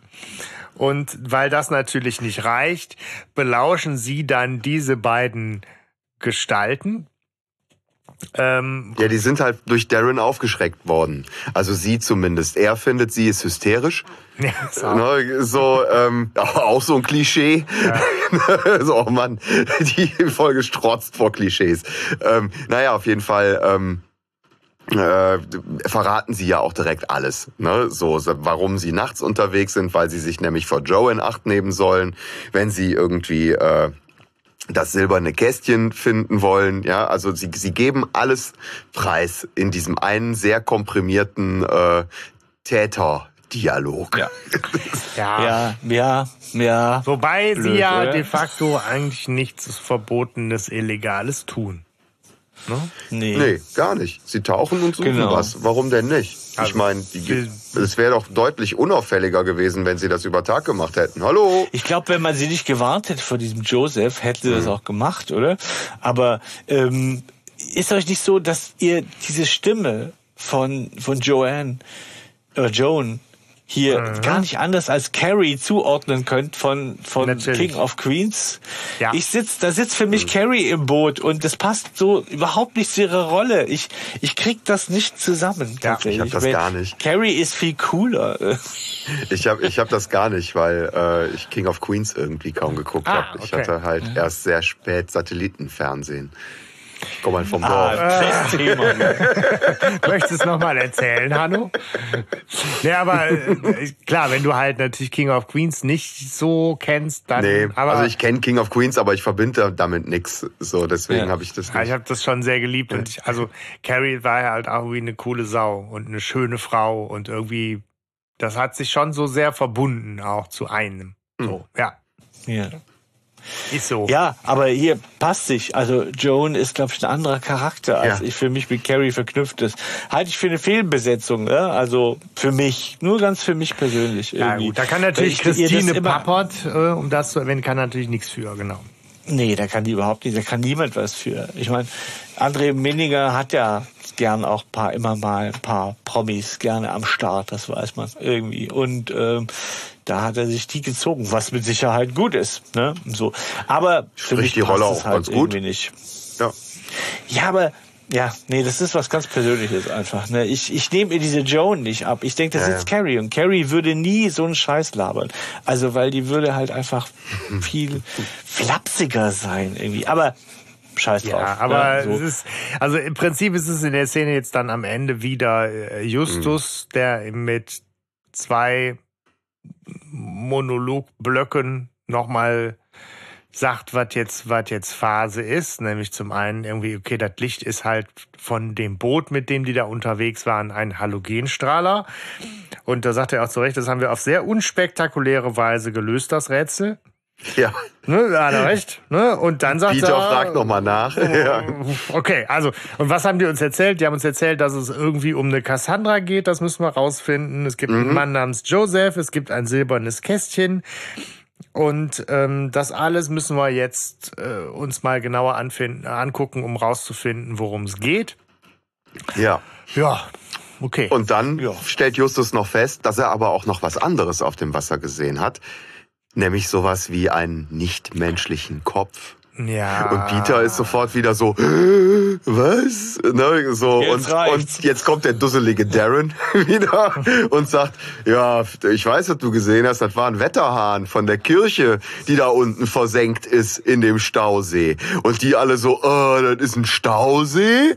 Ja, so da kommt es nämlich dann erst raus, dass es dieses versunkene Dorf überhaupt gibt. Und deswegen ist das mit dem Titel, stimmt tatsächlich, und dem Cover, ne, ähm, naja, da kommt's halt raus. Aber warum Ja. sind die dann so, also warum sind die da so sauer auf, auf Darren? Also, Ja, ich glaube, weil es da ich auch find, wieder Das ist schon eine nicht unwesentliche Information, auch, Ja. auch was den ganzen Fall betrifft natürlich. Ja, da kommt auch raus, dass Darren wieder total dusselig ist. Ne? So, weil wenn man Detektiven irgendwas erzählen muss, dann muss man denen erstmal die Fakten auf den Tisch legen, wo man da ist. Ich meine, ne? Gut, Ja, auf der anderen ich, Seite. Ich fand jetzt, da war Justus einfach auch noch so ein bisschen pissig von der Aktion davor. ne? Ja, ja. also, Du, ent, du ent, Ja. enthältst uns Informationen vor, die zur Lösung des Falls ne, äh, wahnsinnig wichtig Mhm. Bob- sein könnten, weiß ich nicht. Bob ja. interveniert auch wieder ne, zur Frage, was macht eigentlich Bob? In dieser Folge äh, ne, versucht er die ganze Zeit die Wogen irgendwie zu glätten und sagt, na, jetzt bleib mal ganz ruhig, ne, Justus, Ja, das alles ist gut oh, und so. Ich hasse ihn ja in dieser Rolle. Ich muss ja echt sagen, ich hasse Bob in dieser Rolle irgendwie immer. Muss er das machen? Er ist so äh, immer der Vermittler. Ne? Das ist so. Aber ich nochmal für Justus, ich verstehe das schon. Ja klar, du kommst und sagst, hey Mann, ich habe da so einen See, der leuchtet voll. Kommt mal, untersucht den. Und dann die Information, ach ja, in dem See ist ein Dorf, äh, das wurde mal geflutet und ähm, da gibt's die Geschichte wahrscheinlich dazu. Finde ich schon eine nicht unwesentliche Information. Also Ja. Aber hör mal, ganz, ganz, ganz ehrlich, jetzt stellt sich mir aber eine ganz andere Frage. Warum zum Teufel ist Justus mit so altem Kartenmaterial unterwegs? Im Jahr 2010. ja, auf Ja. der Karte, die die dabei haben, ist der See nicht verzeichnet. Vor 50 Jahren ist das geflutet worden und das Dorf an einer anderen Stelle wieder aufgebaut worden. Wären die streng nach Karte gefahren, wären die wahrscheinlich durch den See durch in das alte Ridge Lake. Ja, ja, stimmt, Warum zum Teufel sollte denn ein Ort Ridge Lake heißen, wenn da kein fucking Lake in der Nähe ist? ja, so. Ja, das Erste soll's geben, Frage. aber- so die Frage, wie alt ist Justus Karte? Also hatten haben Sie Ja, vielleicht eine ja. richtig alte Karte? Also ich meine eine richtig alte Karte, eine Karte, Ja, ja, die schon vom Trödelmarkt. 1846 alt war. Ne, hier äh, Aztekenschwert. Ja, ich meine, da machen die das ja sich- so. Ähm, ja, stimmt. Daraus hätte er lernen müssen eigentlich. Ne? ja, denke ich auch. Also warum sind die mit einer alten Karte unterwegs? Na, Geiz vermutlich. Aber ich denke, du tatsächlich denkt er ja wirklich, Ja. so ein See ist ein See, ne? Also da wird sich nichts dran geändert haben. Aber er hätte ja stutzig werden können. Aber wo hat der eine hätte er 50 Jahre alte Karte? warum, warum fährt der mit einer Ja, 50 Jahre? Ja gut, hast- aus dem Trödelmarkt. Du hast einen Punkt. Das ist von ja. Onkel Titus noch die Wanderkarte ne? von Ja. damals. Äh, Von, ja, so. von 700 als Meilen er, als er noch Entfernung. 700 Meilen nach Oregon gewandert ist. Ja, als er in Oregon rund um Ridge Lake gewandert Nee, ist. die ist, die ist So. von Kenneth, der wollte zurück nach Irland. Über einen Landweg. Wenn es Ja. zugefroren ist. Aber es ist natürlich die Frage, warum guckt er 2010, ganz Ja. ehrlich, Ne? warum guckt er nicht ins Internet? Ja, ich wollte gerade sagen, da gab's doch schon Google Maps. Bei dir Ja, noch nicht, oder- Hanno, aber ja. Falk. Das, das hätte alles zerstört für Marx, glaube ich. Na, das ist ihm schon wichtig, dass das ja irgendwie alles zurückgezogen, alles alt ist und so. Aber das ist schon ein Fehler, das stimmt. Also es hätte nicht sein müssen. Vor allem macht es eigentlich gar keinen Sinn. Ich meine, wenn er, wenn der eingezeichnet wäre, der See, hätte das auch keine Auswirkung gehabt. Es spricht vielleicht Handlung. auch für Marx, dass er sagt irgendwie, ähm, er wollte da gar nicht so ein Geheimnis drum machen. ja. Ja. Ursprünglich, ne? Also, ja. Es ist echt ein bisschen schräg an der Stelle. Aber du hast gerade schon, äh, Hanno, du hast es gerade schon äh, angesprochen, so mit was macht eigentlich Bob, ne? Und äh, Bob äh, ist hier für Recherche zuständig und äh, ist in dieser äh, Rolle dann auch aber wieder so für den für den Humor zuständig und für so einen, finde ich leider sehr hölzernen Spruch. Also ich, ich fand das mit dieser Naturfestplatte so, wo kam das her? Ja. Das war ein bisschen TKKG-esk oder so, ich weiß nicht. So, dass, äh, ja, wir müssen das recherchieren. Nee, Justus, nicht Ja, ja. wir, sondern ich. Solltest du Ich? vergessen haben auf deiner Naturfestplatte, dass ich für Recherchen zuständig bin. Das ist so, ja, Und gut, für Ausgleich. über Humor lässt sich halt streiten. Das hat bei mir jetzt nicht so gezündet. Ich meine aber auch, dass das nicht im Buch vorkommt, weil im Buch es unstrittig ist, dass Bob recherchiert und die beiden anderen wollen nochmals zum, ja, machen irgendwas anderes irgendwie. Ähm, Und daher könnte es aus der Feder von André Minninger ins Dialogbuch geschrieben worden Okay. sein, was natürlich dann deinen Schluss zu TKKG-esk vermutlich noch erhärten würde. Ja. Ja, so. So, das so, Mensch, Klößchen, frisst nicht so viel äh, Ja. mit der Naturfestplatte, Bauchschwarte. hier, ne? Karl, der Computer. Ja, aber es ist halt, Baul.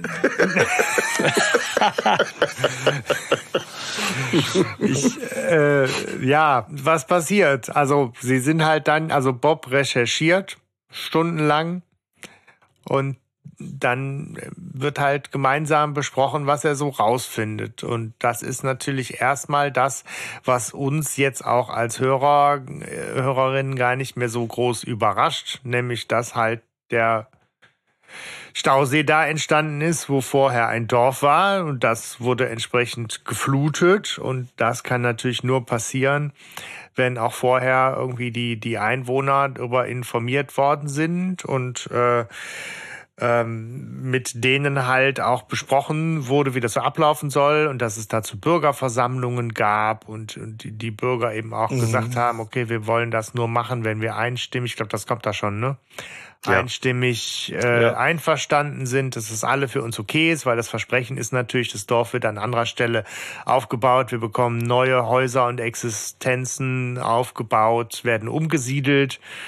Und das war wohl mit einem Ringen verbunden, aber letztlich fiel diese Entscheidung so und der Stausee ist entschieden. Und dann erfahren wir das, was wir auch schon wissen, dass halt im Nachgang aber seltsamerweise so die Population des Dorfes immer weiter zurückging, irgendwie letztlich die Jungen wegzogen, die Alten blieben und Ja. alles sich in diese trostlose Richtung entwickelt hat, die wir ja schon äh, zu spüren bekommen haben.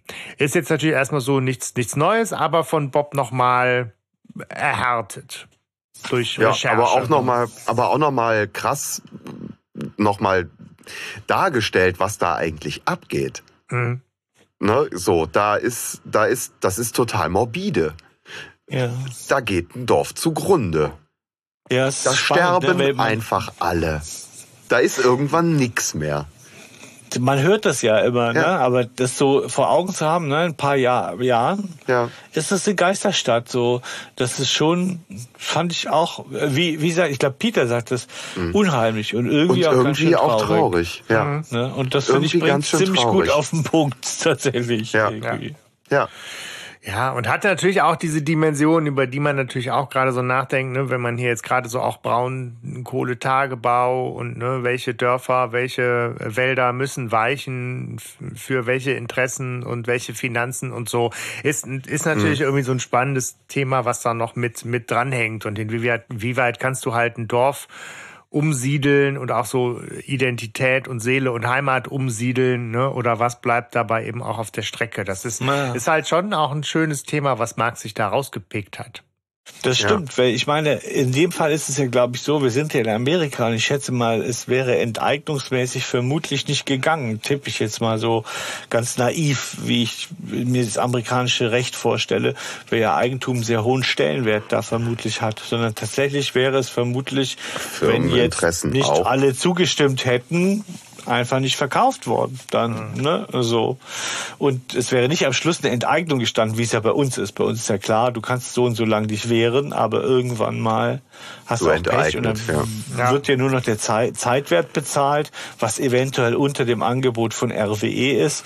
Damit setzen Leute ja auch noch mal unter Druck. Ja das Ja, äh, ja, ist glaube ich relativ offen so dass es so ist.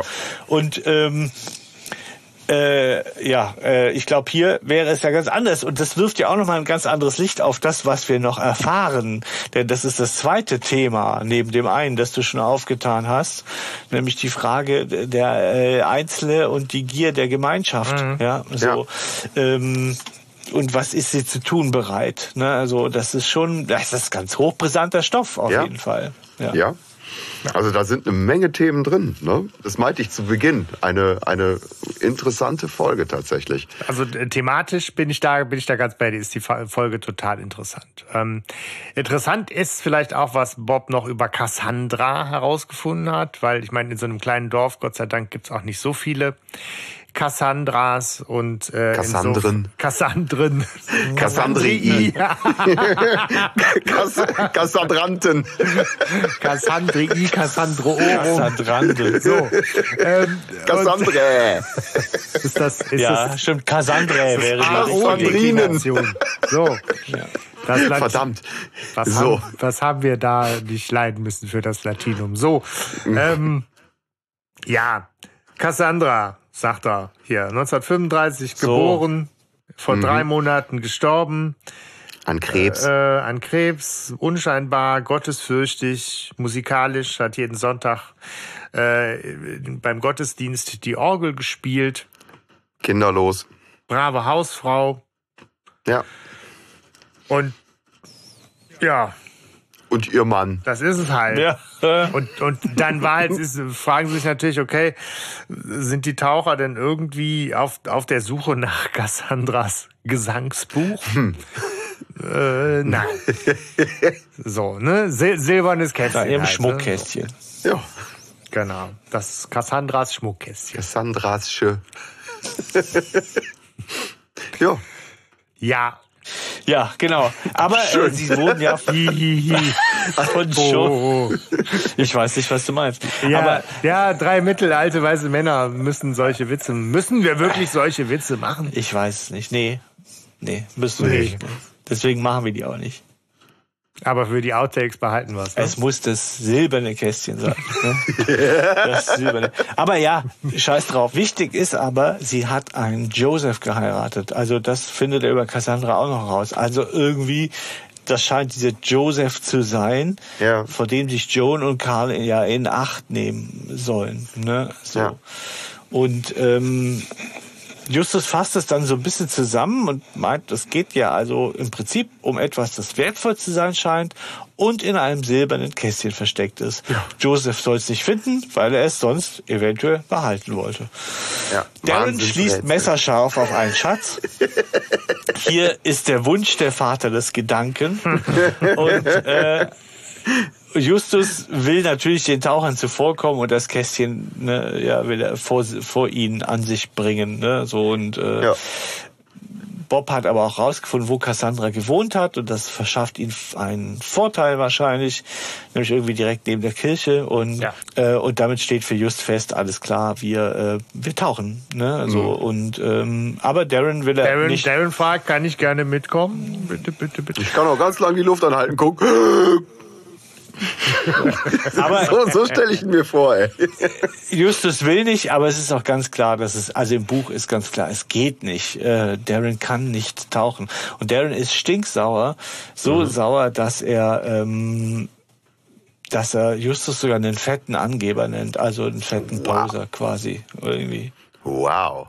Aber im, äh, äh, im, im, im Buch. Im Buch, im Buch, ja.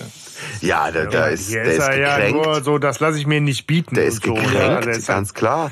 der stampft halt mal so mit dem Fuß auf. Also, Der kommt als Fanboy irgendwie, will die drei Fragezeichen einmal für sich haben. Ja, so, und dann kriegt er von denen irgendwie so die Klatsche. Und dann spielen die nicht mit. Ne? Ja. Ich er hat sich extra drei Spielpuppen bei Amazon bestellt. Ja, und dann machen die nicht, was der will. ja. Kotzen. Aber wenn Justus was entschieden hat, dann wird's auch so Ja. gemacht. Und dann, auch da hat, ist das Bob, der nochmal so ein Karlauer Witzchen hat von, ja, das ist so sicher wie das Amen in der Kirche von Rich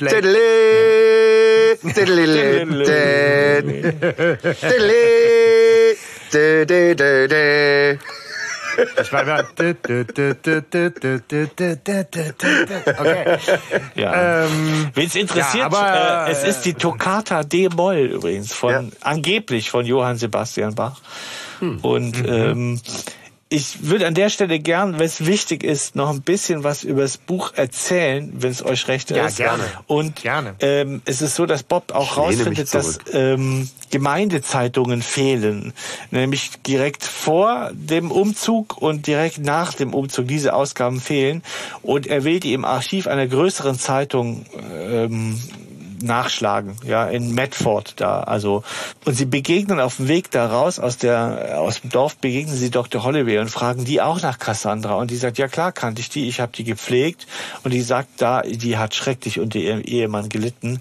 Das ist das muss ein schrecklicher Mensch gewesen sein oder der ist ein schrecklicher Mensch ihr gegenüber gewesen. Sie hat Angst vor ihm gehabt und äh, man munkelt, sie hätte ihn in ihn betrogen. Und dann sagen die, ja, so hat der, hat die einen anderen gehabt. Und dann sagt sie, ja, nee, nicht so, sondern irgendeine Geldsache, ja.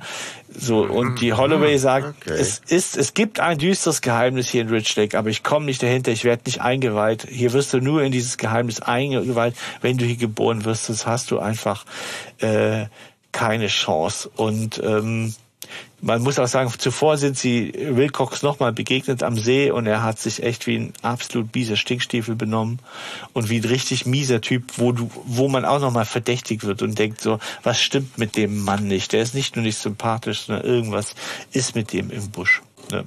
Genau. Ähm, so viel äh, dazu. Ne? Gut, aber nicht wirklich was Neues. Ne, so, sondern halt im Prinzip einfach das, wie, wie du vorhin schon sagtest, dass, dass die Atmosphäre nochmal so ein bisschen verdichtet. Ja, und wir, wir kriegen ein paar Sachen mit. Es ist auch so, dass Darren bricht, während die im See sind, bricht er bei Wilcox ein und wird von dessen Hund fast zerfleischt. Okay, ja. Okay. okay Sie schaffen es, ihn da rauszulotsen in einer sehr abenteuerlichen Abendaktion, die sehr cool ist, muss ich sagen. Schade, dass sie nicht im Hörspiel ist. Das wäre die Und- Action, ne? Ja, schon. Also es war, es ist bedrohlich. Ich habe ehrlich gesagt keine Angst vor Hunden, aber ich fand es da wirklich sehr plastisch beschrieben, dass ich dachte, okay, das ist ein echtes Problem, ja, so was da gerade passiert. Und ähm, Darren Die Finn, locken den Hund dann weg, oder ja, was? Oder? ja, ja, der, der, der wird halt, der wird halt immer saurer, je öfter Just bei Darren anruft. Der Darren flieht sich in den Schrank vor dem. Und der Darren irgendwann, hör mal auf, hier laut anzurufen. Der Hund flippt vollkommen aus jedes Mal. Okay. Und ähm, naja, und sie schaffen es dann, sie müssen dann äh, Wilcox überholen auf dieser üblen Straße und sind dann 40 Sekunden vor ihm da und müssen in der Zeit dann irgendwie den Hund ablenken und versuchen, Peter versucht einzusteigen oder steigt ein ins Haus, dann merkt der Hund, öh, da ist ja noch mal einer, will dann auf den und so kann Darren entkommen. Ne? So. Ja.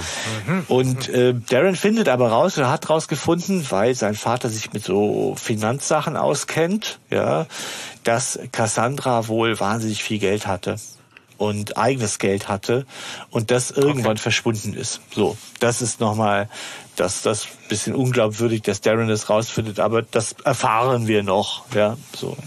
Okay. Naja. Das ist insofern ja ganz nett, als dass dann im Buch das nicht alles so Mhm. Hoppla hopp von 0 auf kommt, 100 geht. Sondern ne? es Hinweise genau. gibt, denen sie nachgehen. Ja.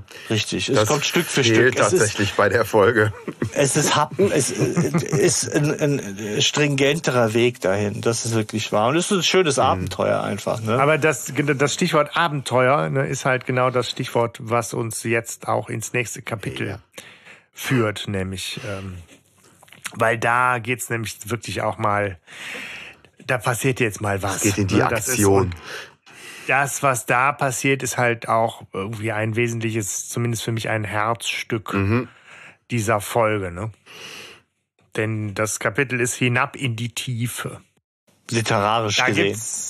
literarisch gesehen äh, da auch noch die Info, dass äh, Marx tatsächlich extra einen Tauchschein gemacht hat selber, Aha. um halt auch einigermaßen glaubwürdig und detaillierter ähm, vom Tauchen auch schreiben. Das finde ich so Okay. witzig, weil im Buch äh, schreibt er tatsächlich viel darüber. Ja. Und ich denk und ich habe das dann auch gegoogelt und habe gedacht, boah, der kennt, also der kennt sich schon ganz gut aus. Und habe mir gedacht, ja, der hat wahrscheinlich zum Thema recherchiert, aber dass er jetzt extra einen Tauchschein dafür gemacht hat, hätte ich jetzt nicht gedacht. Aber spannenderweise habe ich mir wirklich gedacht, okay, das ist, der, der geht so detailliert drauf ein, der hat da einen Bezug zu, ja. Und wenn er es nur nachgeguckt hat, weil er nicht wie der Depp dastehen wollte. Er hat so, aber ne? gut recherchiert, ne? Mit einem Tauchschein. Ja. Alle Achtung. Könnt ihr tauchen? Ich weiß nicht, also Nee. habt ihr einen Tauchschein? Ich kann schnorcheln. Also ich liebe Nee. Schnorcheln. Tatsächlich. Ich, Ich kann so Apnoe tauchen. 30 Minuten und dann so.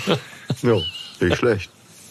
Nee, äh, ich kann, ich kann mich über Wasser halten. Ich habe aber äh, keine besonderen Qualitäten im Wasser. Ich kann nur tauchen. ich kann nicht mehr auftauchen, aber tauchen kann ich verdammt gut.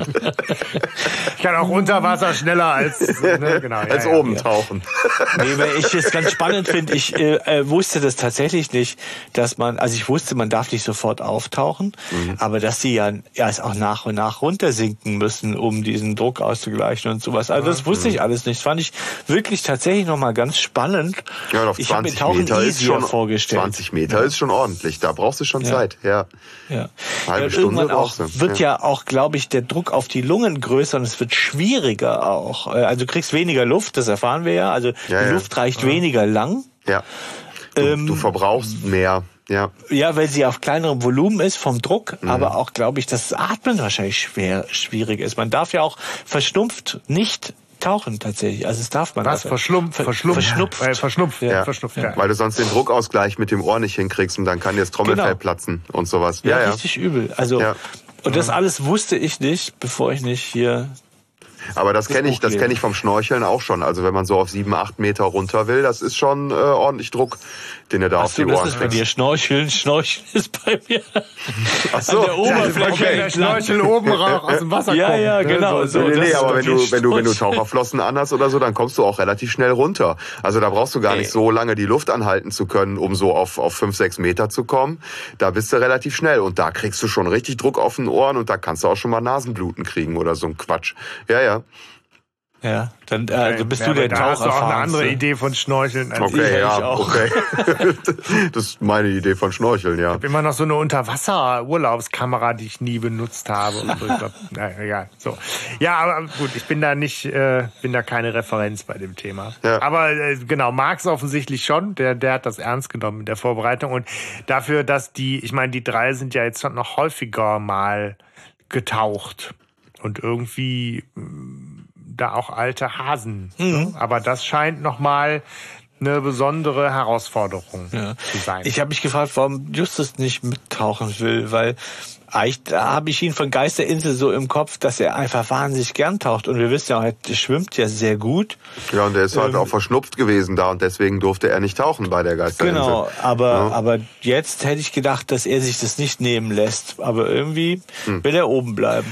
Ja, der ist ja eh in der Folge eigentlich ein bisschen abgemeldet. Ne? Hm. Also ich meine, so viel äh, detektivische Arbeit, Gibt's da gar nicht. Ermittlungsarbeit gibt's ja nun eh nicht. Nee. Und es sind halt Bob und Peter, die da richtig die, die wesentlichen Dinge Ja. machen Ja. und Der, erledigen. er ist ne? mit Darren beschäftigt. der ärgert sich die ganze Zeit. ja, Ja, gut, also Justus trägt halt irgendwie die Verantwortung und hält Wache so ungefähr. ja und das ne? tut auch nicht besonders gut. Nee. Denn übersieht vollkommen, äh, sie übersieht vollkommen Joan und Carl, die ähm, anscheinend da an der Kirchturmspitze auftauchen und ihr Licht einschalten. Und, Und es, davon und es ist von, von Anfang an auch schon so Quatsch. Ne? So, es wird aber gleich schon dunkel. Ja, um noch einen Grund mehr, sich zu beeilen. Weißt du, so, also es läuft ja, auch Ja. schon alles genau darauf hinaus. Es, es muss ja, es, es gibt nur eine Richtung. Ja. Ja. Ja. Ja. Aber es ist auch da Wiederholung. Thomas Fritsch, Erzähler. Und dieses, ne, sie äh, tauchten hinab in eine was neue oder fremde Ja. Welt. Und auch da übernimmt er eigentlich wieder Wo, den, wo die an den Gärten den vorbei, Hauptanteil der Beschreibung. Ja. wie sie an ja. den Gärten vorbeischweben quasi, ne? So und das alles, das ist großartig, dichte Atmosphäre. Ja, und ich hätte halt Ja. zum Beispiel tatsächlich gedacht, dass diese Szene der eigentliche Grund war, wo Marx die Geschichte überhaupt erzählen wollte. Wenn im, Ja, oder? Im Ja. Buch ist sie einfach so schön, diese Idee in einem versunkenen Dorf quasi da durch die fliegen. Straßen zu laufen oder zu fliegen. Zu fliegen, ne? tatsächlich. So. Ja. Und er beschreibt das auch im Buch total schön. Die Fassaden sind noch voll intakt und so. Es ist so, dass man wirklich denkt, oh, da müssten doch jetzt gleich Vögel zwitschern und dann kommt aber so ein Schwarm Fische raus. Jetzt pass mal und, auf. äh, das so- Dorf da unten ist deutlich weniger verlottert als das neue oben. Ja, es hat das konserviert. Und ich glaube, ich hatte, als ich das gelesen habe, ich gedacht, alles klar, das war, also du wolltest unbedingt mal über ein versunkenes Dorf. Äh, das war dein Herzenswunsch, irgendwie darüber was zu schreiben, weil das ist so lieb liebevoll geschrieben und auch Das so ist cool. so eine geile Fantasie, die Ja. du in so einem Kinder- und Jugendbuch unterbringst oder so. Ich meine, ich fand schon damals hier Geschichte Ottfried Preußler, was war kleiner Wassermann oder was so. Ja. Es gab ja damals schon auch so so Kindergeschichten auch für Jüngere, so mit Unterwasserwelten und Städten und sowas. Das sitzt halt auch tief als als Faszination Ja. und diese also du hast halt sofort fantasievoll all diese diese Bilder im, im Kopf. Ja, Bikini Bottom. Das ist toll. Bikini Bottom, gut, das kam jetzt ein bisschen später für mich dann dazu, aber ja, ähm, ja, ja, ja. äh, ja, geil. Auf jeden Fall ist das für mich wirklich auch so ein, ein Herzstück äh, dieser Folge, was, was Qualität auch ausmacht dann. Genau. Und jetzt ist es aber so, dass wir eigentlich erstmal nicht viel mehr Gehen mitkriegen. gar nicht weiter, nämlich- ne? Genau, denn plötzlich ist es so, dass Peter ohne Bob auftaucht und ähm, ja und, und und sagt, ich musste zurück, weil meine Luft war Ja. schon alle. Ja, und der Bob hatte noch was. Er hat einen großen Bogen um das große Licht gemacht, ne, was halt angeschaltet worden ist von Joan oben. Genau. Mhm. Und man muss ja immer berechnen, weil sie ja nicht sofort hoch können. Und das stelle ich mir beim Krauchen halt wirklich das Schlimmste vor. Wenn du denkst, scheiße, ich habe keine Luft mehr, Ja. aber ich darf nicht sofort hoch. Ja, Ja. also. Und Äh, deswegen musste er eben schon los. Und ähm, sie hätten das Kästchen aber nicht gefunden. Und Bob hätte noch bleiben wollen, weil er, glaube ich, auch noch ein bisschen mehr Luft hatte. Irgendwie. Darren wäre dabei gestorben. Ja, auf jeden Fall.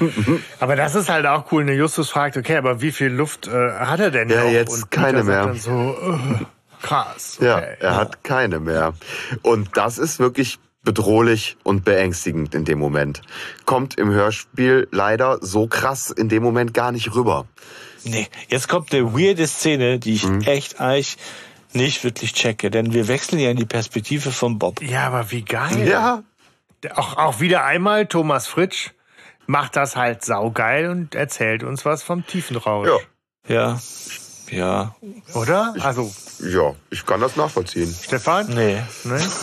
Nee? Ich finde, das ist so, es ist, äh, äh, weiß nicht, so konstruiert einfach so. Ich meine, klar hat er es so erlebt oder so, aber es kommt so, ähm, äh, so plötzlich und, und wir wissen nicht, ist er im tiefen Rausch jetzt in die Kirche geflogen oder was und hat da äh, Na, also Ja. er, Die ist, doch, Leute er ist dann- halt ja in die Kirche und er hat ja auch in der Kirchenbank etwas gefunden. Aber das, was da halt so ein bisschen literarisch kunstvoll verwoben wird, ist ja so das Äquivalent zu so einem Fiebertraum. Dass er das dann damit verbindet, da noch irgendwie Cassandra Zu äh, sehen, in der Kirche an der Orgel und er hört das und da sind irgendwie Kerzen an und Gottesdienst läuft und so.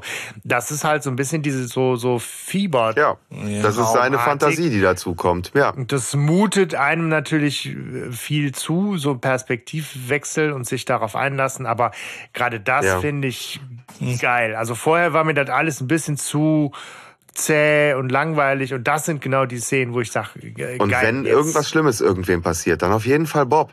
Zu der Frage, Ja, was macht, stimmt, was ja. macht eigentlich Bob?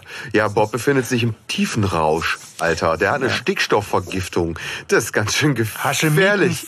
Ja, ja. Reloaded. Underwater, Ja, ne? und es ist auch irgendwie immer Psycho, weißt du, wenn irgendwelche Psycho-Sachen passieren, dann auch Bob. Ja, so, weil, weil der natürlich auch Bob, gerade so wieder, Stan, bist du da? Weil- weil- Nee, Stan weil- hieß er, ne? weil, weil Bob halt gerade auf LSD unterwegs ist, weißt du, so, und da halt irgendwie durch die Kirche fliegt und, und Leute sieht, die nicht da sind und Kirchenmusik hört und äh, trotzdem noch in der Lage ist, das scheiß Kästchen zu finden.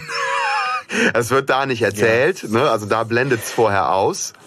Genau, er ist dann, der nächste ist, dass er aus dem Wasser gezogen wird. Genau. Also während er eigentlich noch in der Kirche ist oder, Ja. wie, oder auch nicht oder wie auch immer. Ich finde, das ergibt sich halt nicht so sehr. Jetzt ist es so, Das stimmt, das stimmt. Ja. Also du kannst das dann nicht mehr richtig verorten, wann und wo Ja. die den retten. Man wird mit Bob ohnmächtig. Aber es ist auch für mich tatsächlich Ja. nicht, also ich vermisse es da an der Stelle auch. Nee, nicht. ich werd ich werd ohnmächtig mit Bob. Und ich werd auch mit Bob wieder aus dem Wasser gezogen. Also, wenn man sich, wenn man sich filmisch vorstellt. Ja, das ist so ein, so ein Minninger-Experiment. Aber ähm, Bei mir funktioniert. So, Ey, bei dir hat es funktioniert, ja. Was, was du nicht gutierst, offensichtlich. Ich möchte nicht nur, wenn ich das Buch gelesen habe, das war mir schon vorher, aber im Buch, Nein, äh, da ist Bob eingesperrt in der Luftblase unterm Kirchendach, Ja, was das du ist- ehrlich erwähnt hast vorher, witzigerweise, obwohl Ja, du das, das- Buch nicht gelesen hast. Doch, das kommt, das kommt später im Hörspiel. Das kommt da drin Später vor. ja, ja, das kommt später vor? im Hörspiel. Okay. Nur die Szene jetzt blendet vorher aus. Ja. Ah, okay. Ja. ja, weil es ist halt, das ist sehr krass beschrieben, weil er, er, er kriegt dann Luft und er fängt fast an zu kotzen, weil diese Luft ja 50 Jahre alt Ja. ist. Ja, Hat aber noch Das Sauerstoff. ja das ist total geil, wenn du denkst so, hä, was ist denn los? Und er so, ja, die, also ne, die Luft Boah, ist man muss 50 total Jahre stinken, alt. ey. Wenn er 50 Jahre lang Die See Cassandra noch einen Furz da gelassen. Genau, genau. Cassandras Furz heißt auch das Kapitel im Buch. Auch ein schöner Titel, aber ja. Und, ähm, und er bekommt dann langsam, während er da ist, guckt er sich um und kann natürlich immer ein bisschen Luft schnappen und, äh, ähm, und er bläst seine Rettungsweste auf, damit er oben bleiben kann, so ein bisschen und sich nicht anstrengen muss. Und er weiß aber, okay, ich habe ein Problem, weil ich habe keinen verschlissenen Sauerstoff mehr. Ne? Ja. Ist null, niente. Da geht gar nichts. Bedrohlich. Was Alter Schwede. jetzt? Und dann denkt er so, okay, ich gebe Zeichen. Ist scheißegal, wenn Joe und Khan mich finden, weil ähm, die werden mich ja schon, die werden mich ja trotzdem retten. Da gibt es sowas wie Taucherehre und so, ne? Aber es passiert nichts. Und, und Echt, ist das so? Pfadfinder Ehrenwort? ja, so ihr- unter Tauchern, so sagt er das ungefähr oder so denkt er das ungefähr. Und spannenderweise kommt Peter zurück. Peter kommt zurück mit einer zweiten Flasche, ja, so und und ähm, und und findet ihn zum Glück anhand der Lichtzeichen, die er gibt. Und dann ist, während er überlegt, kriegt er, also während er auf Peter wartet, kriegt er diesen tiefen Rausch und dann sieht er diese Prozession, die ja auch beschrieben wird, da. Cassandra an der äh, Orgel und die ganze äh, Dings ist versammelt, hat er das Gefühl, er sieht die da. Und dann kommt ihm der Gedankenblitz, hey, das ist da, wo Cassandra sitzt, auf, auf dem, auf dem Hocker, da ist das Kästchen. Und dann sagt er zu Peter, Peter, tauch da runter und hol das Kästchen. Mhm. Ich bin sicher, da ist es. Und das macht Peter dann noch und dann verschwinden sie zusammen. Okay, also Ah, okay, er findet für es ihn gar ist das nicht. quasi eher so eine wie Epiphanie äh, im tiefen Rausch. Genau. Aber äh, ja, okay. Keine Ahnung, ich bin jetzt nicht der Taucherexperte. Für mich hätte es jetzt eher Sinn gemacht, dass er sich quasi in den letzten Zügen im tiefen Rausch, weil schon so unter Sauerstoffmangel noch in diese Luftblase rettet und dann da quasi im Delirium rausgezogen wird. Das andere ist, er kriegt den tiefen Rausch erst, nachdem er schon in der Luftblase war. Ja. Kann ich jetzt nicht beurteilen. Ja, also Peter stellt irgendwann fest, sagt, hey, der ist im tiefen Also- Rausch. Der labert so viel Scheiße, der ist im tiefen Rausch. Und ähm, so, und der ist auch so lustig, das muss ja wohl anscheinend ein sehr lustiger Zustand sein, dieser tiefen Rausch irgendwie. Und, Ein schöner Tod. und äh, ja, ja. Ich meine, weißt ja, Die einen sagen so, die anderen so. zieht ihn dann aber noch raus. Ja, so. Ähm, also sie zusammen verschwinden sie dann noch. Ja, so. Ja, ja, aber auf jeden Fall finden sie halt dieses Kästchen in der Kirchenbank, da wo Cassandra vor 50 Jahren georgelt hat. Und äh, dann kommt Simsalabim, der, der Karl, und äh, hat so irgendwie kurz Eugenie-Anwandlungen von her mit dem Kasten. ja, genau. Also mit, äh, Ja. her, mit, dem- her mit dem Kästchen. Ja. Und es folgt ja letztlich der, der längste Infodump. der längste Infodamm der Serie. Ja. Ja. Mit, also, weil die Action, so cool sie jetzt war und Tiefenrausch und alles, ist ja jetzt zu Ende. Ja, es wird genau. jetzt eigentlich nur noch erzählt, Ja, Joe, Joe, in der Rückschau Joe Wilcox kommt ist. ja auch noch. Ja, also, ja. Ne? Also, Ja, ja, ja. schießt ja, glaube ich, auch in die Luft. Ja, oder- ich habe so ein bisschen überspitzt, aber im Prinzip ist es jetzt so. ich Jetzt meine, geht's am Ende ja alles ganz schön schnell.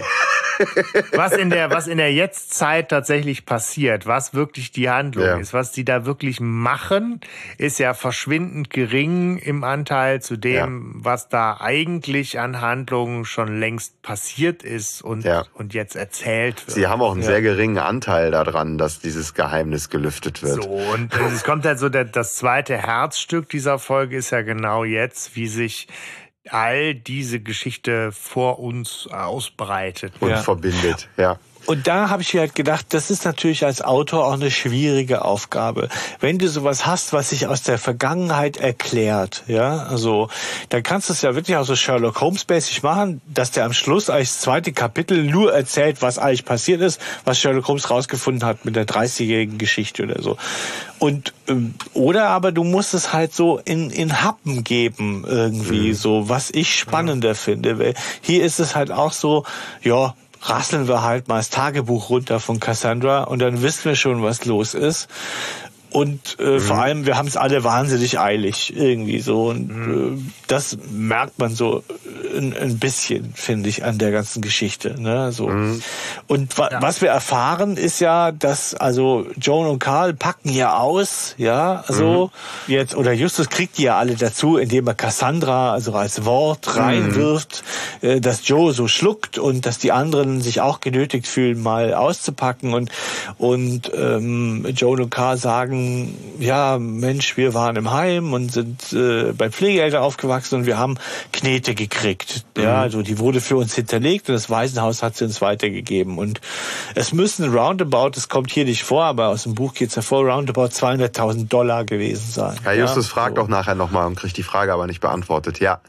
Ja, und, ähm, und jetzt wollten sie natürlich wissen, eigentlich hat sie interessiert, von wem das Geld war, aber sie haben nichts rausgekriegt. Und dann haben sie nochmal einen Brief bekommen, der an sie weitergeleitet wurde vom Waisenhaus. Und da äh, wurde ihnen gesteckt, dass eine gewisse Cassandra Wilcox am Grund des Stausees ein silbernes Kästchen für sie beide versteckt haben. sie sollen sich aber vor einem Joseph hüten. Und, und da war ein Foto dabei von Cassandra und dem Kästchen. Und das mhm. ist das, was die, die dazu bewegt hat, nach diesem Kästchen zu suchen. Ja. Joe hat natürlich irgendwie erstmal so, so Ansprüche an das Kästchen und sagt auf der anderen Seite natürlich auch, meine Frau ist vor drei Monaten gestorben. Äh, wie soll das denn gehen? Was soll die denn noch irgendwie todkrank da auf dem Boden des, des Sees versteckt haben? Das ist ja, ja Quatsch. Und dann ist natürlich die nächste Schlussfolgerung, dass sie das natürlich schon vor wesentlich längerer Zeit da wohl deponiert haben mhm. muss in der Kirchenbank. Ja. Mir wird aber gerade was klar. Ähm, am Anfang dieser Szene, wo der äh, Wilcox auftaucht mit dem Hund und der Knarre, ja, so ähm, sagt Justus irgendwie so, äh, ja, da, da, da, aber nehmen Sie den Hund zurück. Und das äh, passt total zu dem, was was du aus naja, dem Buch dass vorhin sie den irgendwie hast, kennen, Stefan. Ne? Weil der hat, der hat, der hat überhaupt keinen Schiss vor der Knarre, der hat Schiss vor dem mhm. Hund. Weißt du so? Und das sagt Wilcox auch nochmal. Der sagt, ah, du bist ja ein ganz mutiger, hast noch nicht mal hier Angst vor meinem Gewehr. Mhm. ne? So, das ah, merke ja. ich gerade. Wegen der Szene vorhin, die du, ja. Ja, wahrscheinlich, ja, da ein, ein loses Ende im Hörspiel, was irgendwie ja, aufs Buch Haben wir aber Java Jim auch ja. gehabt. Ne? So, tatsächlich. ja, ja. Gute mhm. alte Tradition eines Kinderhörspiels. Achtung mit der Schatulle. Vielleicht ist mhm. da ein typisch javanische Falle drin. Wasserkipp. Ja, aber es ist natürlich so, wir brauchen, wir brauchen alle Personen beisammen. Äh, insofern kommen halt so in diesem Muss Gespräch kommen halt jetzt auch noch ähm, Cedric Duff und Darren Duff. Ne? Ähm, Grüße mhm. an die mhm. Simpsons auch nochmal. Ne? Ich gebe dir die Schatulle, aber nur unter Protest. Na, ich hatte fürs Rätsel auch gerangel, überlegt. Gerangel, gerangel, gerangel. Ich hatte fürs Rätsel auch überlegt, ob wir Duff-Bier reinbringen Schön. sollen. Aber ja, hatte ich auch es steht überlegt, halt ja. immer drauf und ja. du weißt es sofort irgendwie. Ne? Also, den, ja. den Duff-Man. ja, aber genau, Cedric Duff sagt halt auch, ne, dass, dass er letztlich natürlich irgendwie Darren dazu bekommen hat, ihm die Wahrheit zu sagen, dass die drei Detektive, die ja erstmal unter dem Vor Vorwand, das haben wir, glaube ich, auch nicht so ausdrücklich gesagt, da angerückt sind, dass sie ja Freunde seien, die zu Besuch seien, weil sie ja. sich ja gar nicht so als Detektive zu erkennen geben sollten. Ne? Darren hat Cedric dann reinen Wein eingeschenkt. Daraufhin sind die auch irgendwie dann da zu dem, zu dem See gegangen. Und äh, Cedric ist dann derjenige, der ja doch nochmal ja wesentliche äh, Teile auch zu dem Rätsel beiträgt, indem er sagt, hier die Cassandra, also die Frau von Joe Wilcox, ja. hätte sich ihm anvertraut. Ne? Und ähm, dann entwickelt sich halt mhm. halt ein ganz spannendes Gespräch zwischen Cedric und, und Joe. Ja. Und, und wir tauchen halt mehr und mehr ein in, in diese Personenkonstellation Konstellation. Das ist schön gemacht. Ja. Jetzt bekommst du einen Touch von Legenden der Leidenschaft, ne? So finde ich. Ich habe gerade gesagt, dass das schön ist. Jetzt machst du das da so. Äh, ja, wieso? Da kriegt das so ein Geschmäckle. Geschmäckle. Nee, aber es, ne, also Joe Wilcox, auch das haben wir ja schon, zumindest im Buch wurde das ja offensichtlich deutlicher gemacht, dass der eben schon auch ein, ein Ekel sein konnte in, in der Ehe. Und es irgendwas ja. gab in der Vergangenheit, was da zwischen ihnen stand. Und insofern sagt halt auch Cedric, die, deine Frau hatte, hatte Angst vor dir, konnte nicht mit dir reden. Mhm. Joe steht da erstmal irgendwie so ein bisschen fassungslos davor, ne? Ja. Aber er knickt am Ende dann auch echt ein.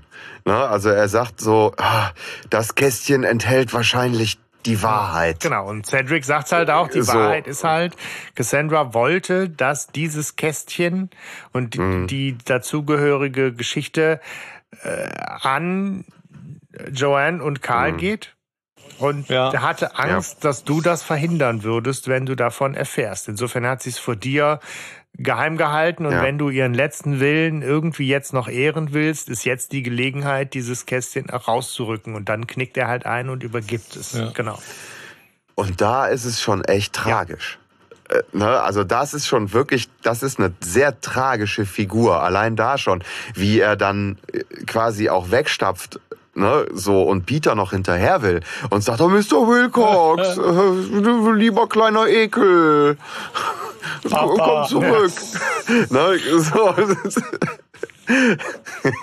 Komisch. Ähm, naja, aber ähm, das ist ja. mega tragisch schon. Das ist Und jetzt, wo dann nachher ja, genau. Nee, ja, doch ja. ist es. Komm, Tragödie und Komödie so liegen immer eng ja, beieinander. Wir, wir, müssen, wir müssen das jetzt zulassen. Komödie ist Tragödie plus Zeit, sagt man. Okay. Ja, ja auch das. Aber du hast heute ja. äh, viel Weisheit im Gepäck. Ja, ich finde das schön. Als alter weißer Mann muss ich irgendwas ich mag, beitragen. Ich mag das. Ja, musst du Weisheit haben. Aber wir, wir müssen jetzt halt uns einstimmen in, in genau die getragene, melancholische Schwere. Hm. Ja. Äh, wir legen unsere Hände aufs Herz. Wir lauschen dem Tagebuch. Klaviermusik, Tagebuch. Es wird jetzt viel gelesen. Ja. Und es kommt, es wird schön, es kommt von der Atmosphäre her schön rein. Also ich glaube, Joan ja. liest es, ne? Wie können wir, ja. wer kann es am kürzesten ähm, zusammenfassen? Äh, warte, ich kann, ich kann die Atmosphäre zusammenfassen. Sie fängt an zu lesen und ihre Stimme wird irgendwann synchron mit der Stimme von Cassandra die dann quasi als eigene Stimme nochmal mit reinkommt und so wird es dann äh, quasi von Cassandra selbst nochmal erzählt, was ein sehr, sehr schöner erzählerischer Trick ist. Nebelberg 2. finde ich. Ja, Nebelberg. Ja, ja. Nebelberg 2. Ja, genau. Oh Mann, und es ja, ist, jetzt ist wird auch mir toll einiges übergeblendet. Klar. Also da ist auch, muss man sagen, irgendwie auch, auch Minninger, Minninger hat da irgendwie einen geilen Job gemacht, das so ja. irgendwie zu überblenden und auch beim Vorlesen des Tagebuchs immer so ein bisschen Papier, Raschel, Atmo und so da zusätzlich. Das kann er gut, ja. Also das muss ja. man wirklich lassen. Ja, das war echt gut. Ähm, also bei der ganzen Folge an ganz vielen Stellen richtig gut. Das ja. ist wirklich seine Stärke. Ähm, die, ja, aber die, die Challenge, das zusammenzufassen, ja, ich kann zumindest anfangen. Ja. Ne? Ja, mach mal, vielleicht kriegen wir es gemeinsam also, hin. den, den größten Infodump. Es geht natürlich, also natürlich Serie. werden jetzt viele, werden viele Details oder so auf der Strecke bleiben, aber es geht natürlich in der, in der Rückschau mhm. um genau diese Zeit der Bürgerversammlung, wo die Frage aufkam, ähm, Umsiedlung ja oder nein, einstimmige Entscheidung, wie entscheidet sich das Dorf. Alle waren für eine Umsiedlung, alle waren irgendwie auch geil auf Veränderung und Geld. Bis auf Aber Charlie, Joe. genau. Hm? Äh, Charlie, genau. Charlie war dagegen und, und äh, Charlie ähm, ist dafür natürlich irgendwie auch viel bearbeitet und bedrängt worden, ließ sich aber nicht beirren. Und das Problem war, Charlies Frau war gestorben. Und deswegen war er emotional an dieses Haus gebunden. Das hat aber Cassandra rausgefunden. Die meisten Leute hatten das Gefühl, der will einfach nur hochpokern. Ne? So, aber Cassandra sagte, man musste ihm nur in die Augen sehen. Und man hat schon festgestellt, dass er Angst davor hatte, dass, dass der Fluss die Erinnerung an seine verstorbene Frau wegspült. Genau, du, du gehst natürlich so, jetzt ne? schon, also genau, das, dieses Poetische ja, ja, genau. rein. Ne? Das ist, ja, ja, das aber, das, geil, aber ja. das, das hat mich total, total gecatcht an der Stelle. Ne, so, weil ich mir dachte, oh, ey, ist das schön erzählt. Ja. Ne, so, ich meine, ich wurde auch erwischt in einer Zeit, wo mir sowas auch durchaus nahe gehen konnte. Ne, so, aber ähm, einfach, einfach geil gemacht. Und es ist den Leuten aber egal Ja. gewesen. Genau. Nämlich all das, was da an emotionaler Mhm. Tiefe für den Charlie drin hängt, war den Leuten egal, weil die Leute werden eher so gezeichnet Genau. mit, äh, passt für uns, wir kriegen im Prinzip ja versprochen, äh, wir werden gelockt mit den Versprechungen von eigentlich ist es schöner, neuer, toller. Ne? Ähm, was Mhm. spricht denn dagegen? Äh, Also so richtig heimatverbunden scheint da jetzt keiner äh, zu sein. Alle irgendwie geil auf Geld. Und Naja, wenn es die letzte Einöde Ja. ist, fragt man sich natürlich auch, ne, so. Aber Naja, gut, aber es gibt zumindest dieses, ne, alle gegen genau, einen. und wenn der eine halt nicht oder, will. oder eben einer gegen alle. Ja. Äh, Ja, das- Und wenn der eine ja. halt nicht will, dann muss man halt Schwierig. notfalls nachhelfen. Und Genau. ähm, Dann lockt man den in eine Kneipe, wo man ein Bierchen mit dem trinkt und bringt vorher natürlich die Kinder aus dem Haus in Sicherheit und was weiß ich, ja. So, aber fackelt dem mit Haus ab. Weil ohne Haus will er ja wahrscheinlich nicht mehr unbedingt da bleiben. Ne, so, dann sagt er, okay, ich verkaufe mein abgebranntes Haus. dass ihr abgebrannt habt, Dankeschön. Ja. Ne, so. ja, huch, huch, stand auf dem ihr, aber Grabstein. ihr habt doch mit Sicherheit auch an meine Briefmarkensammlung gedacht. Ach so, ja. nee. äh, genau. Also, Ja. es ist ja. Ja. okay, ich meine, klar, die Kinder und so, aber ich meine, träumt man denn nicht wenigstens auch die Spülmaschine raus oder den Kühlschrank oder irgendwas? Fairerweise, Ja. damit der nicht alles neu kaufen muss. Ja, ach, keine Ahnung, ey. Aber, ne, Arschlochplan. Aber das sagt sie ja auch. Gottlos.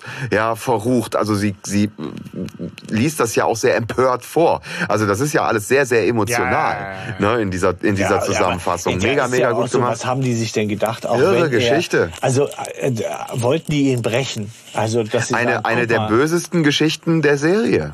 Ja, ja, aber was, was war der Plan von Joe und Cedric und Paul und wer da alles drin hing? So in Gedanken. Pragmatisch, der hat kein Haus mehr. Ja. Dann Darf der er dann schon- nicht mehr abstimmen oder ist es so, dass er, ach ja, jetzt wo ihr mein Haus angezündet habt, habe ich nichts mehr dagegen? Genau. Der ist doch stinksauer. Ja, ja, Stimmt, aber ja ja nicht, Das ja, es, der. Plan ist ja nicht, dass er rausfindet, dass sie das Haus angezündet haben. Der Plan Ach ist so, ja, der das Haus brennt. Das kann ja auch Das soll ein Unfall sein. Das stand ja nie im Raum von wegen, wir haben das angezündet, aber das stelle ich so, nicht so an. so. Sondern Wenn das ja das Ganze, wenn das Ganze, wenn das Ganze, ja, aber wie habt ihr denn, jetzt stellt euch doch mal vor, Och, man, das macht man doch so unter Freunden. ja genau, ja, ich glaube, ich Zünd lasse dir halt nicht mal mehr das Haus mein an. Haus. Mein Gott. Stell dich nicht so an, Junge, Aber- ey. Jetzt stellt euch Hast doch du mal Jackass gesehen? Das hätte geklappt und das ganze Dorf weiß es Bescheid. Und wann, wann hätten ja, aber genau das. Dann das leben die mit der Lüge. Ja, äh, das- das- ey, wir haben dein Haus angezündet. aber das kommt ja auch Ey, raus. sorry, aber die Ja. Frage stellt Ja. sich am Ende gar nicht. Die, die Frage stellt sich doch am Ende gar nicht, wie ihm das verklickert wird. Weil er hat halt einen Streit gehabt, ne, so ist hintenrum raus aus der Kneipe, ist wieder in seine Bude zurückgerannt, weil er dachte, seine Kinder wären da noch drin. Als die Lichterloh gebrannt hat, hat versucht, seine Kinder da zu retten und rauszuholen. Dann ist der Dachstuhl zusammengekracht und hat den unter sich begraben, brennend. So, Der ist in seinem Haus verbrannt. so, Alter, was für eine Geschichte. genau.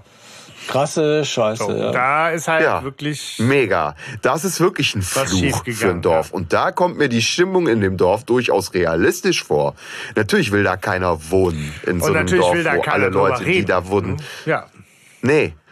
Weil es ist ein scheiß Verbrechen. Dafür kommen Leute in den Knast. Ja, alle, die ja noch in diesem Dorf sind, keiner ist unter 40. Das heißt also, die sind alle ähm, so alt, dass sie alle mit drinstecken. Wir sind alle. Richtig. Über oh Gott. Ja. Sorry.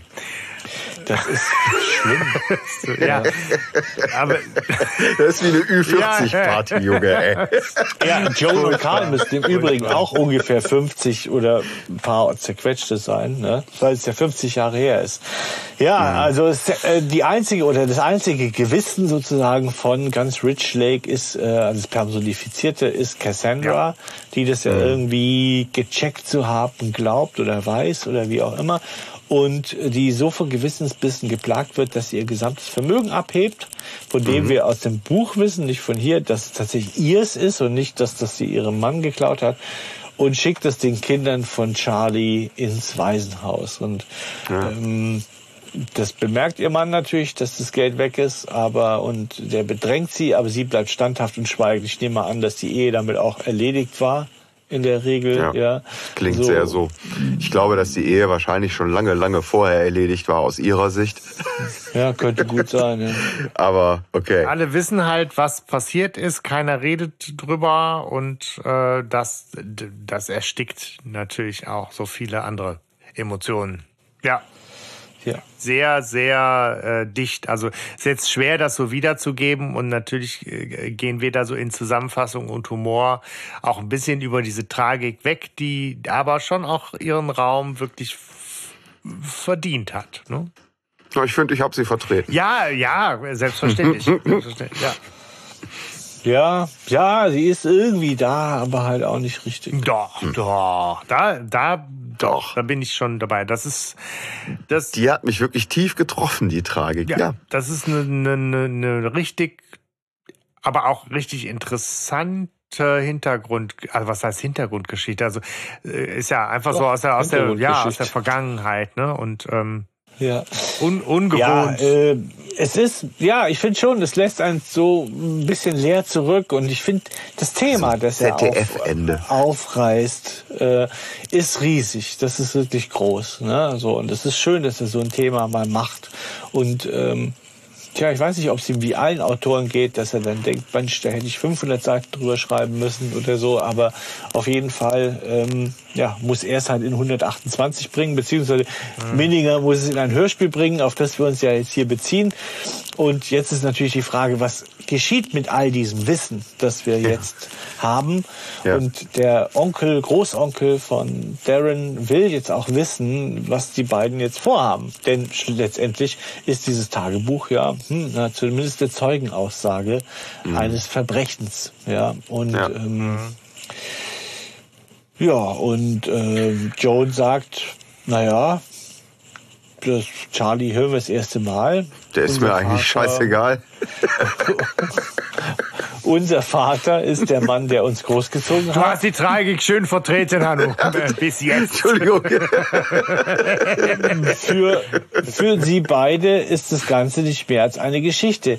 Hey, jetzt, ich laufe nicht in deren Schuhen. Ne? Und ich weiß nicht, wie das ist, wenn, das, wenn diese Beziehung fehlt. Aber wenn wir die Geschichte jetzt kennen, gibt's mir jetzt schon einen Stich ins Herz irgendwie. Ich meine, es war ein sehr liebender Vater, der aus wegen seinen Kindern ja dem Verkauf nicht zugestimmt hat, wenn er nicht wollte, dass sie die Erinnerung an ihre er wollte nicht, dass sie die Erinnerung verlieren. Und witzigerweise ist ja genau das passiert.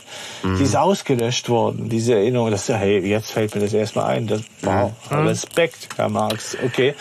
Ähm, weil das wollte er nicht und das ist passiert und und die bekräftigen das auch noch. Ich weiß nicht, wie es mir gehen würde. Ich meine, mhm. ich habe nicht meine leiblichen Eltern verloren, die sind nicht weg oder so. Aber gerade Justus könnte da vielleicht auch durchaus empathischer sein. Ne? Stimmt, ja. Also es wäre ja, es wäre ja ein, ein, echter, ein echter Punkt so. Aber ich meine, da ist zwei kleinen Kindern ihr Vater genommen worden, nachdem ihre Mutter gestorben ist. Da kriegt man doch irgendwie so einen kleinen Affen. Also da kriegt man doch Wut. Oder? Also ich habe Wut gekriegt jedenfalls. Mhm. Ich, ja, ja. Aber sie sagte dann auch, ich glaube auch, sie haben alle für das Verbrechen bereits bezahlt. Ja, ist das ja, so? Aber ja, ihr werdet alle sterben und habt ein scheiß Leben gehabt. Ja. und und, ich, und äh, das, das hat euer ja. gesamtes Leben danach bestimmt. Ich glaube, das ist das, was da gesagt werden soll, weil es ist, es scheint ja wirklich so zu sein dass das äh, so als Geschichte über allem drüber hängt, dass das sowas ist, was man nie vergessen kann. Ja, ich habe auch, also ich, genau diesen Dialog, ich nehme es einfach jetzt äh, schon mal vorweg, weil das gerade so passt, ist, das ist für mich der Dialog und damit auch das Zitat der Folge. Jetzt kann man sich da dann drüber streiten, Täter, Opfer, Gerechtigkeit oder so, aber genau das passt und fasst für mich diese, diese Tragik so zusammen. Wenn halt die, die Joan auch sagt so, wenn ich die Geschichte richtig verstanden habe, haben sie dafür bezahlt, sie und alle anderen. Mhm. Und wenn man sich diese Charaktere und dieses, diese Stimmung im Dorf anguckt und welches Lebens- und welche Lebensqualität oder auch nicht die da hatten, dann ist dieser Fluch, dieses Phantom, diese, diese Bürde, diese kollektive Schuld halt schon was, was die natürlich auch getroffen hat das ist jetzt nichts, was dann irgendwie was entschuldigt oder so, aber ich finde, in diesem Dialog kommt zumindest die, diese Schwere des Ganzen gut zur Geltung. Ja. Ich bin da jetzt kein, kein Richter, der das irgendwie gegeneinander aufwiegen kann und will, ne? Aber ich finde, das ist schön gezeichnet. Ja. Ja, ich wisst ihr, was uns sonst oft passiert, dass wir in die Dekonstruktion kommen, wenn wir eine Folge besprechen, habe ich das Gefühl, passiert gerade hier das Gegenteil. Also ich glaube, es ist natürlich, wir beschäftigen uns so krass mit der Folge, dass wir natürlich die Dinge sehen, die gut sind und die schwer sind und die tragisch sind, aber die in diesem Hörspiel so an der Oberfläche bleiben, dass ich die, mhm. na, dass man die beim normalen Hören, sage ich jetzt mal, vielleicht nicht so tragisch mhm. mitbekommt. Hier wäre es ganz interessant, vielleicht auch, wenn unsere Hörerinnen und Hörer dazu auch nochmal Stellung beziehen und sagen, wie es Ihnen damit geht. Mhm. Ich kann mich ja täuschen ja, oder ja. so. Weil ja. ich, natürlich fasst mich das an, wenn ihr das jetzt erzählt, aber ich habe das während dem Hören nicht so deep gespürt. Ja, also, okay. okay. Ähm, so, ne? Aber ich sehe diese Themen natürlich, die kann man nicht von der Hand weisen. Und das ist irre, was er da reingestellt hat. Wie gesagt, ich denke, das ist ein Juli C-Roman eigentlich, der hier ungeschliffen äh, vor mir liegt. Ne? Na, aber hm. mich hat halt auch thematisch interessiert oder in, menschlich ja, spannend hätte mich noch zwei, drei, hätte mich so ein bisschen das Hin und Her von Joan und Karl noch interessiert irgendwie. Mhm. Da muss es doch auch noch eine andere mhm. Seite geben und nicht nur die, ja, leck mich doch, den kenne ich nicht. Ne? Ja, ja. Ähm, was ja, das ich meine, auf der anderen Seite muss man klar. ja auch sagen, sie bleiben jetzt ja auch nicht auf Geld sitzen oder so, ne? Also ich glaube, wahrscheinlich wäre das auch noch mal anders zu bewerten. Ja. Weiß ja. ich nicht. Ne? Also sie, sie, sie haben ja das ihnen zugedachte Geld. Sie wissen jetzt auch alles. Bekommen. Was würde es bringen, jetzt noch alte Menschen anzuklagen und in den Knast zu bringen? Ja, natürlich. So ein bisschen Closure, ne? Also wie, wie sagt man das auf äh, ohne das Denglische? Das ist so ein bisschen. Ähm, Sag doch das Denglische einen Deckel drauf machen können. Ja. Da irgendwie, ähm, es fällt mir ums Verrecken gerade nicht ein. Ja, ich weiß, was du meinst. Ja? Und ich denke, gleich, ja, nicht, nicht Genugtuung, aber nee, nicht, nicht Deckel drauf machen können, Genugtuung finden, Frieden machen mit Abschluss etwas, finden. Äh, Abschluss finden, ja. so.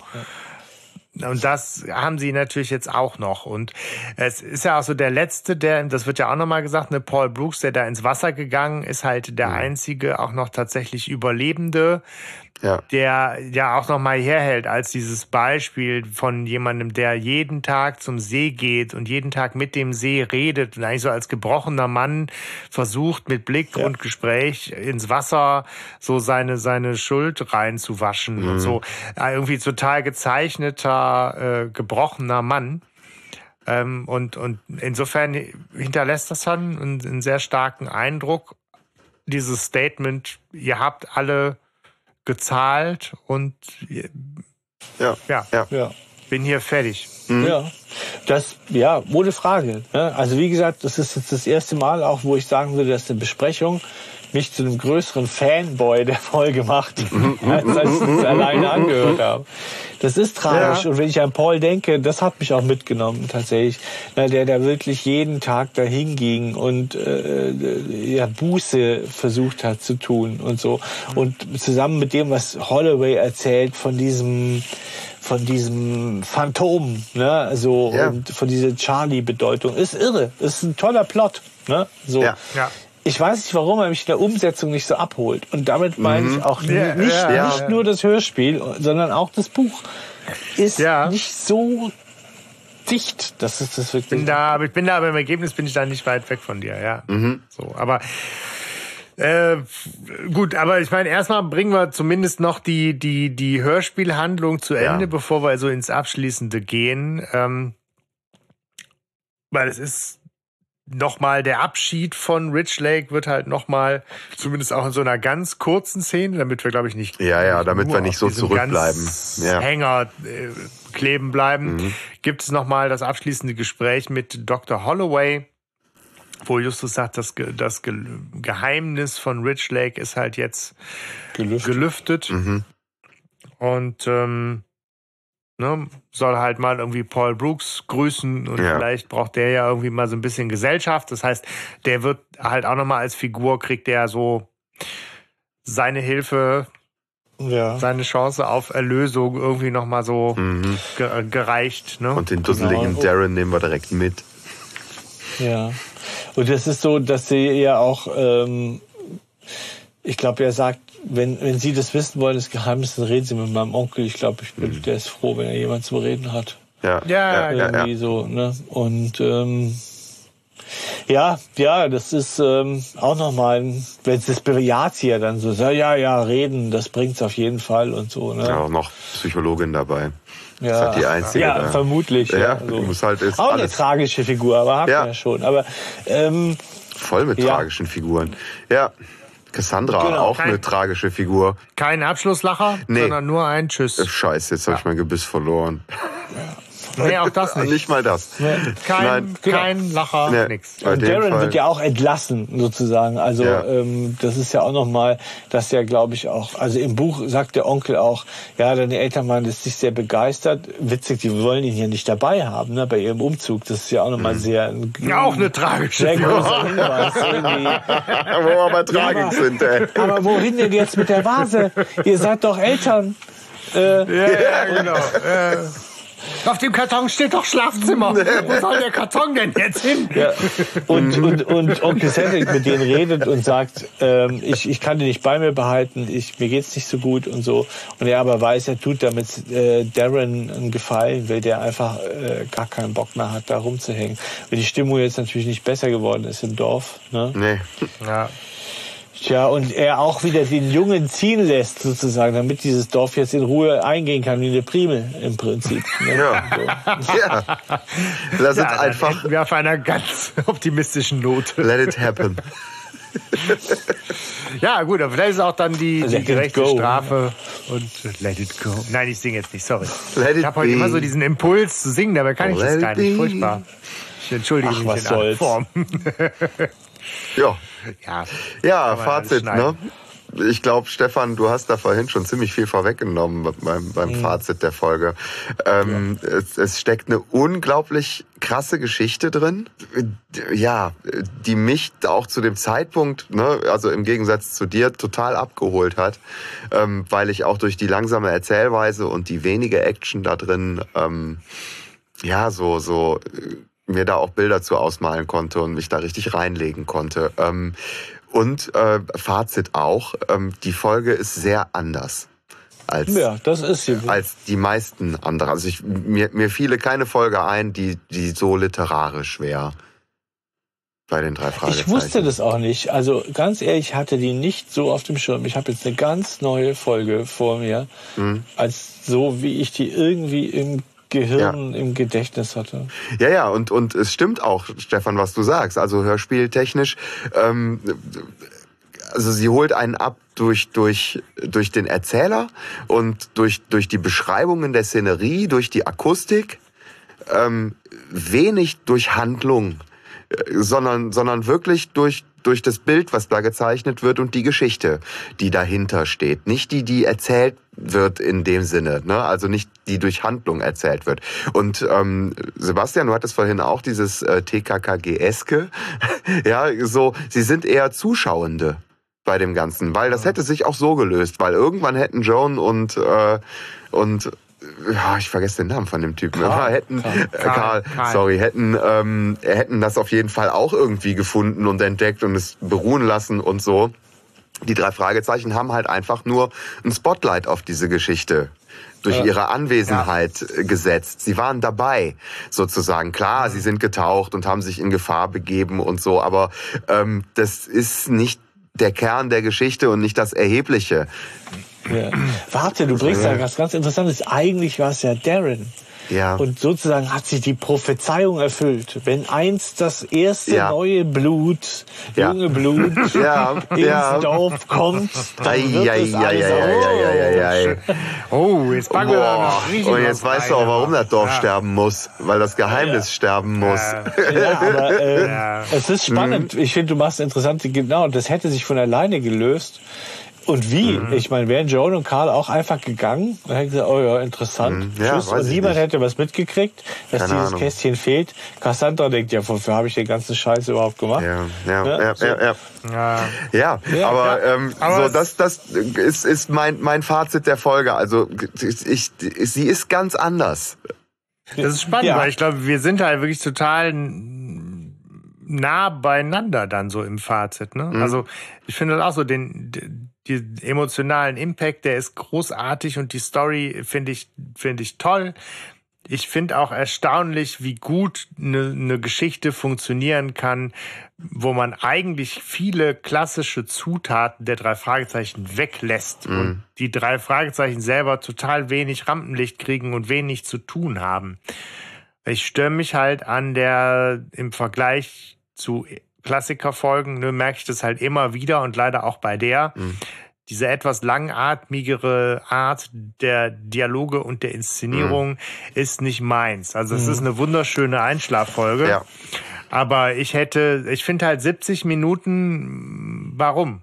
Also ich finde halt auch, da kann man auf, auf 60, auf 50, macht die, macht die Dinger kürzer, äh, ne, ist eher meins. Mhm. So. Und, und trotzdem bleibe ich irgendwie da auf jeden Fall mit einem Daumen hoch zurück. Mhm. So im, im Gesamteindruck. Ich, glaub, ich glaube, dass sie mich in 50 Minuten nicht so abgeholt hätte wie in, in 70 weil ich dann die Zeit nicht gehabt hätte da, da, dazu. Aber okay, ja, ja. ich steige da eher aus dann. Aber ähm, ich bin froh, die Folge zu kennen, weil ich, wenn ich mal bei Familienduell mitmachen sollte, dann, wenn er, wenn er dann fragt, wir haben hundert Leute gefragt, nennen Sie eine tragische Folge der drei Fragezeichen, sagen das versunkene Dorf. Ich meine, das ist es ja. Ich meine, wie viele gibt's? Ich weiß es nicht, aber sie gehört zu den tragischen Folgen irgendwie und ähm, das ist ein Novum. Das stimmt schon. Das ist ungewöhnlich und was ich vielleicht,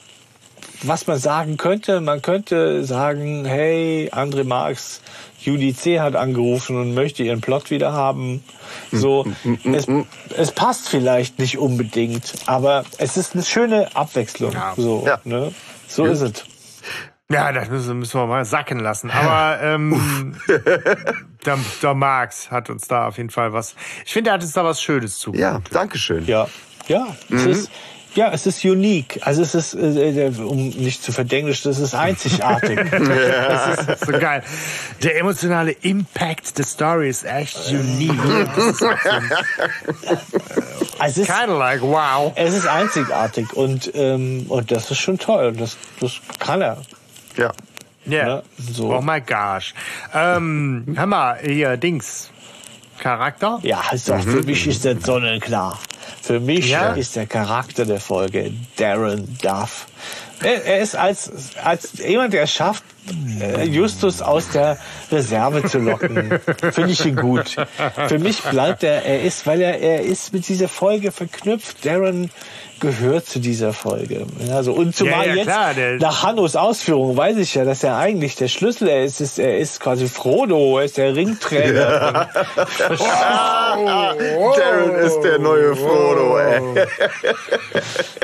Alter. Wie, wie, wie sagen Sie so schön? Otto Normal Darren. Yes. T-Shirt-Idee. Gut, das kann ich jetzt schwer aushalten, aber. Ja, so ist es. Okay. Ja, zuhören. Ja, zuhören. Sebastian, was ist dein Charakter? Ja.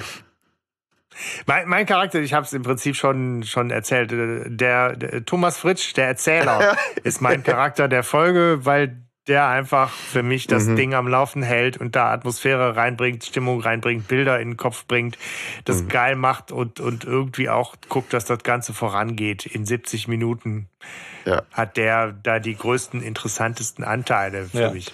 Ich habe dem genau nichts hinzuzufügen. Ja, ist auch meine Wahl. Ja, ist ja witzig, ja. dass ihr mal einen Erzähler nehmt. Ne? Ja. Zitat der Folge. Sebastian, Peter du hattest Passetti schon, ne? dreht sich im Grab um. Ja, aber oh ja, mein Zitat habe ich ja auch schon verraten. Nee, du hast das rausgehauen. ist halt dieses sehr, sehr, sehr, also ist sehr lang für ein Zitat, aber genau dieser Dialog. Sie bedanken sich bei mir, dabei habe ich ein schweres Verbrechen begangen. Mhm. Und wenn ich die Geschichte richtig verstanden habe, haben sie dafür bezahlt. Sie und alle anderen. Ja. ja. Hallo, was ist dein Zitat? Mein Zitat kommt von Peter. ich, ich habe ein bisschen geschwankt. Ähm, nee, aber es ist ähm, gruselig, aber auch irgendwie ganz schön traurig.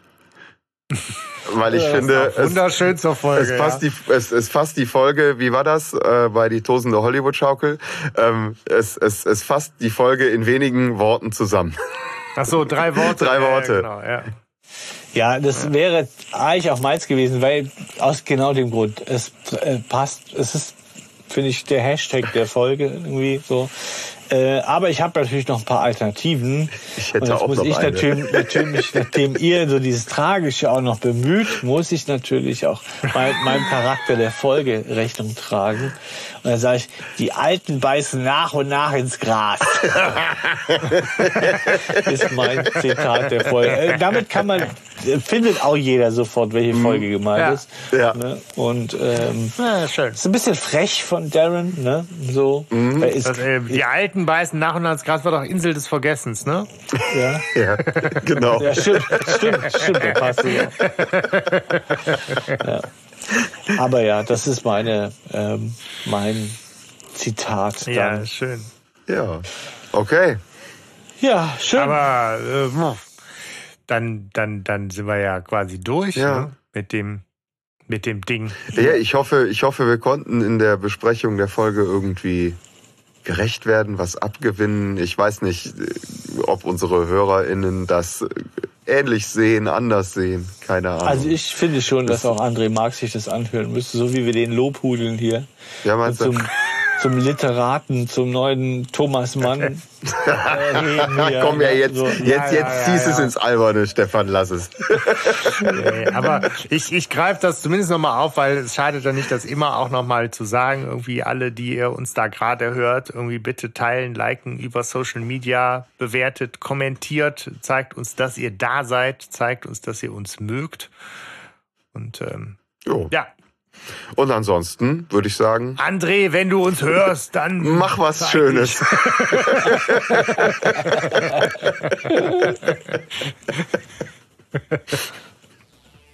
Warum lacht ihr denn jetzt so, Freunde? Perfekt, mal ganz, super ganz unbescheiden mal so. Äh, Kann man mal Wenn du uns raushauen. hörst, mach was Schönes. Das, Genau. ist, das ist ein super Schlusswort. Ja. Das ist so ja, ja. Lacher. perfekt.